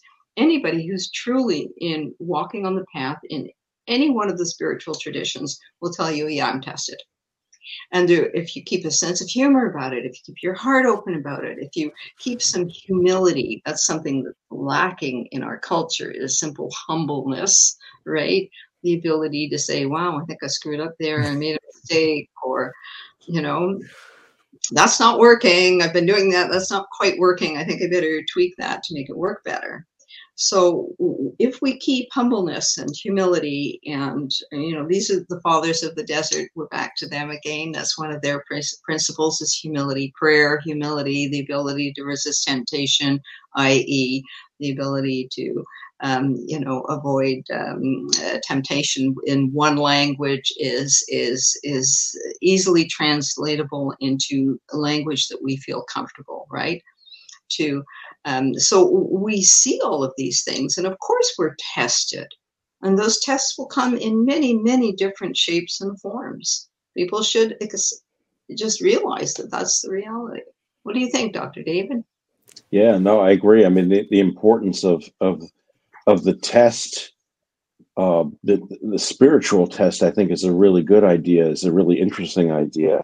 Um, it's it's a vital part of the journey right? I mean, it, it allows you to move from one stage to the next. If we're going to go with, uh, you know, Joseph Campbell again, the hero's journey, right? Mm-hmm. I mean, the test allows you to progress. Mm-hmm. Um, just and you can you can fail a test and still learn something. You know, I mm-hmm. say as a professor. Um, and and and too often, of course, students think, well, I failed the test. That means I didn't learn anything. Well, no, that's not what that means um, it you know now you you learned something you just didn't learn what you needed to learn to move to the next stage. Take what you learned go back. It's it's that sort of you know okay we're not going to allow you to go one step forward so take two steps back now and look at it again. Um, look at it with new eyes given the experience that you've had and and the, and the fact that you didn't pass the test. Um, it's it's uh, it's a really important part of of the journey is is the test to be sure. And and, and unfortunately most of it because we're not taught this in our culture and and unless we really seek it out okay and unless we're lucky that we find a therapist or a life coach or a psychiatrist or what have you who who who tells us that okay this is part of life and these are some mm. basics and and and we will be we will face these challenges and this is where we develop a compassion or patience or steadfastness or fear what we call firmeza and sometimes it's called firmeza firmness okay? Mm-hmm. and groundedness firmness being firm in what we're doing. And, and once we're to understand the con- concept of firmeza then we apply it everywhere in life. Then we come firmeza in our life in our relationships how we deal with our finances with our work our careers our studies our family our our community uh, nature. We find this and uh, kind of an enlightened firmeza uh, is what we aim for you know bringing light into lets it shine wherever I go. Just as important, though, as as the test is the importance of failure. Right? I mean, you have to experience failure. Yes. If all you do is succeed, that's not possible. It's not possible. How many, um, um, you know, if we look at great inventors, and all we can think of, oh, he invented the light bulb, oh, he invented right, the steam. Right. And then you look at how many patents they took out and how many failures they had. You know, this is fascinating to look at how many failures. And every time that experiment did not work, they learned something. You know, and then you have, uh, was it Apollo 13 where they had a problem with in the in in in the capsule that they had to mm-hmm. solve, and um, and so the NASA team takes a boardroom and a big table, and they throw all the parts that are kind of maybe not disposable but reusable, and they put everything on the table. This is what we've got, and pick the brightest minds right. and say, okay, we have to fix the problem. And we can't say, well, if we only had another inch of this, or we had a button of that, and we had a millimeter of this, we don't have that. this is all we've got to work with. I love that, you know, that example Yeah. of how the team pull together to take what they've got and they don't have anything that isn't on the table. If it's not on the table, we haven't got it to work with. And sometimes we have a life experience that just is that. We can't say, oh, yeah I i mean there, there's there's there's something i give to students where i i i talk about the importance of working on drafts and not fearing failure Uh, um, and the thing uh, the thing that i that i give them says 27 publishers rejected dr seuss's first book before it was finally published um, carrie stephen king's first book was rejected by 30 publishers before he threw it in the trash his wife fished it out encouraged him to resubmit it um, and then I tell them, you know, if they, they, they don't understand the value of failure, there's a, a great TED talk by J.K. Rowling called The Fringe Benefits of Failure. Um, and I Mhm. tell them that, you know, she, she may have heard of her. She wrote some books about this kid wizard. Um, you know, so to understand the benefits of, of experience and, and experience isn't always positive. Yes it can be painful and it can be scary and and we can certainly reach that i don't want to be here place you Mm. know and what and, and you know and that's an important part of the you know uh, we talked about it earlier the i don't want to be here this is too hard or too difficult or it's too scary. Once we understand that every single one of us have that inside of us that that's a place inside that we can visit and again you don't set up tent there okay and for some people it can be the size of a grain of sand. They Mm. you know they're having a root canal. They might visit that place. So i don't want to be here. Okay so but we can all relate to that place. You know the the there's a accident and you're stuck on the bridge because some fool decided to, in impatience to change lanes. And you're stuck on the bridge for three hours in the middle of a snowstorm. I don't want to be here. Okay now how do you work with that piece? For some people as i said it's a grain of sand. It'll pop up from time to time. We'll be able to manage it. For some people it's a bowling ball that they carry around inside of them their, their whole life. Now how do we you know this this whole thrust bringing it back to it's been a fascinating journey of conversations today. And again i'm absolutely lost on what time we we close. You told me start and it's like does this go on the whole day? Because it's i have family i have family commitments. Um but anyway it's a joy to be with you. Yeah and and and and to have all these wonderful conversations about so many things. And let's bring it back for a moment to entheogens and psychedelics. And and if i didn't say this before because i forget um, you know psychedelics being those substances which are created in the laboratory entheogens being plants sacred plants. Uh, used in, in ritual in heritage traditions etc and so just to kind of make that distinction and and how are they getting swept up in what's happening today and um, some of you may know that um, I, I worked with a, a national team, a committee, uh, something called Entheogens and Psychedelics in Canada, proposal for a new paradigm. We published in the Journal of Psychology last year. And uh, we've had many meetings with um, people in senior people in Health Canada, the Office of Controlled Substances, and conversations with various MPs who were very the focus of that. And um, any of you who are interested in reading the paper, um, you can get it off my website, a PDF off my website, or go to the Journal of Canadian Journal of Psychology. Um, but the thrust of the conversation is this: is is unfortunately what's happening because of, of regulations. First of all, entheogens and psychedelics are lumped all together as substances. Okay, and so I've spent I now have a 22 year relationship with the Office of Controlled Substances. Wonderful. I have the deepest of respect for them. Wonderful people, very open to the science, to the research, to understanding. Um, uh, you know, it's, I really thank them and acknowledge them. Okay. The political side is a little bit different. Okay. Because for a lot of people in who are in politics, this is scary. I think Dr. David, you said that it's scary for a lot of people up in the political realm. First of all, it's the optics. How does this show up? I can't be the first person to stand out and say this is a good thing, and they need more research, understandably so. So we focus on our concerns of risks and benefits and the necessity for education, for credentialing, Okay, what's that look like? We're just asking questions. What does it look like? Okay, what does it look like? People are developing all these training programs and teaching programs and everything. Are they in alignment with? And if so, what kind of credentialing do they offer? And if so, what are their ethics? I mean, I've written three codes of ethics for different situations and worked um, with the team on, uh, on this is the kind of ethics uh, code that would be necessary for non-ordinary states of consciousness, which is quite different from just a regular, you know, it has the same things, but there's some differences added to it. And then how do we have all the voices? We advised a national advisory council uh, in which all the voices sit down because our one of our concerns is this the kind of um, biomedical industry for profit model is what is coming out front because they have the money to back the lobbying of the politics. They have the money to do that. Whereas the people in education and me in a heritage tradition, uh, I, I did that to get our exemption. I didn't fundraise to do that and work with the government.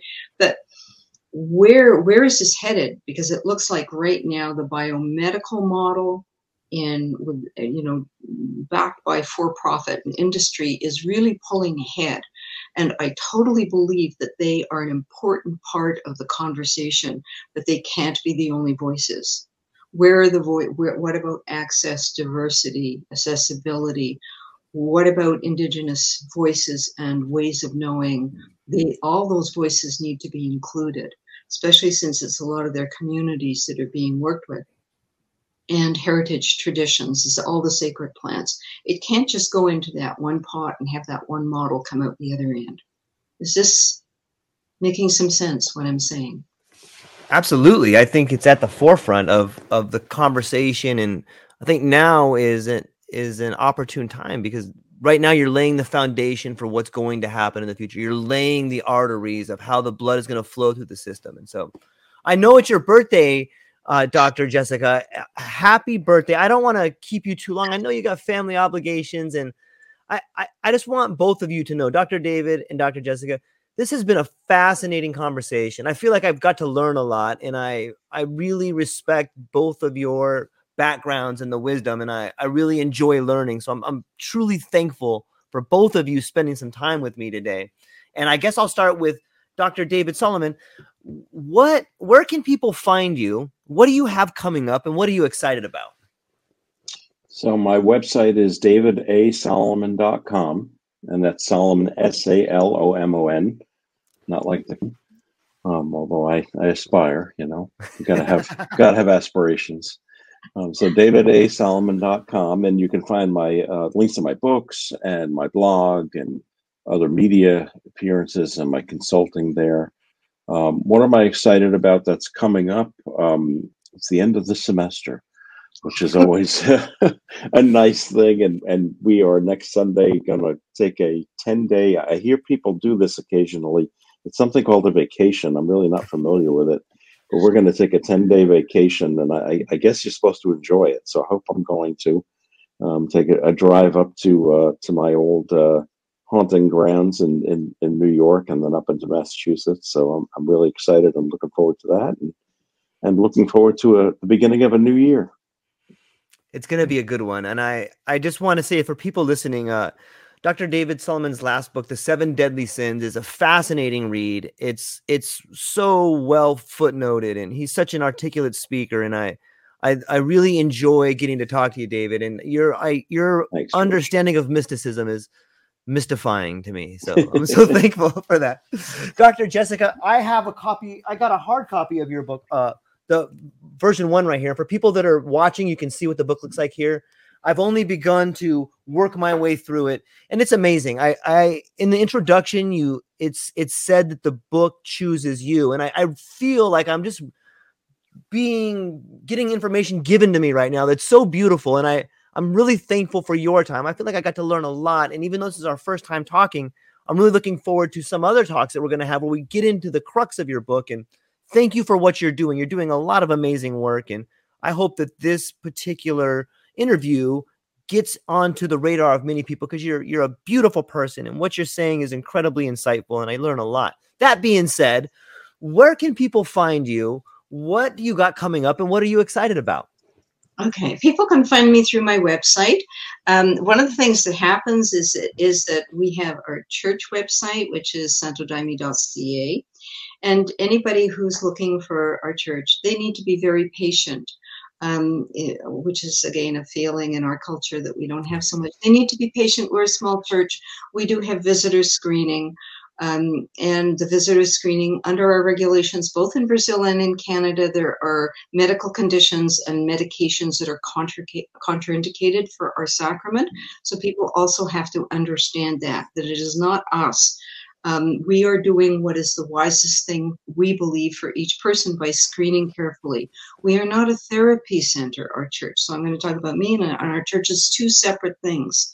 Okay yes, I'm the madrina there and the founder there and all that jazz, but we are not a therapy center. I, I and our church we're often flooded by people who are read about you know healings and therapies and they're contacting contacting us because they have uh, addictions they want to recover from or severe depression what have you. We don't treat.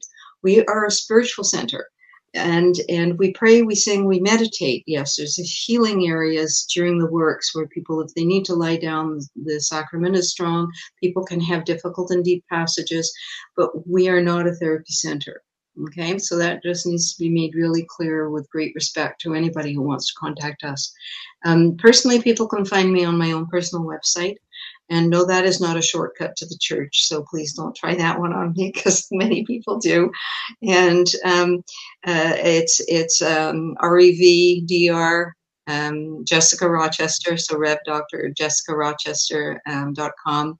And um, I, I, offer a lot of uh, videos and audios, as I said, um, free of charge for educational purposes. What am I looking forward to? Well, I'm looking forward to a lot of things. I'm looking forward to today to my family event, being with my family, my beloved children and their families, and my grandchildren, and um, speaking to the rest of my family all over England. And um, I'm looking forward, George, to we've booked two sessions later on in December. Uh, we're going to do volume one in one session, volume two, in another session.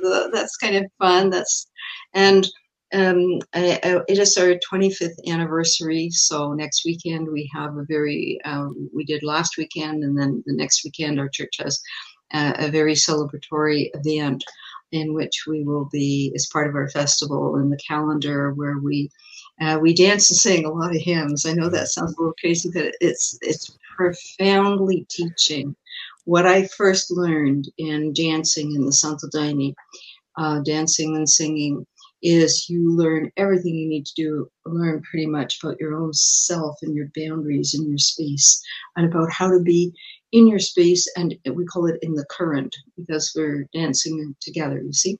Uh, anybody wants to understand that, just kind of Google it and you'll see, see videos of Santo Daime churches and people dancing. We adapted the uniform, by the way, for the women. So, because um, we're an independent church, so that's all on our website too. But we, it's about being in the current one and creating something together and creating a profound, beautiful opening for the light to work through us and in us. And I believe that that is what happens in all heart centered spiritual rituals, regardless of what place, whether you're in a sweat lodge or whether you're in the synagogue. I loved Dr. David, the story of your grandmother coming to visit you. I bet she hangs out in the synagogue a lot, especially on high holidays. and she was thrilled to see you there. So what a lovely blessing. And and and I just really want to support you to don't don't share your story other than where people have also met their ancestors. And they'll go oh yes yes I understand. Me too I met an ancestor. So it's like when Mr. Irineu met the Buddha in the astral and he came back and he went oh yes Buddhism I get it. So it's such a beautiful time. I, am really thankful. Uh, to everybody watching, uh, please take time. The the links will be in the show notes. Take time to investigate both of these incredible individuals. Read their books and and reach out to them. And and more than that, live your life to the fullest and live your life full of love and try to make everyone around you better. I've always found to be a pretty good way to try to live your life out. So that's what we got for today, ladies and gentlemen. Thank you so much for spending time with us. I really appreciate everybody being here, and that's what we got for today. Aloha, ladies and gentlemen. Thank you.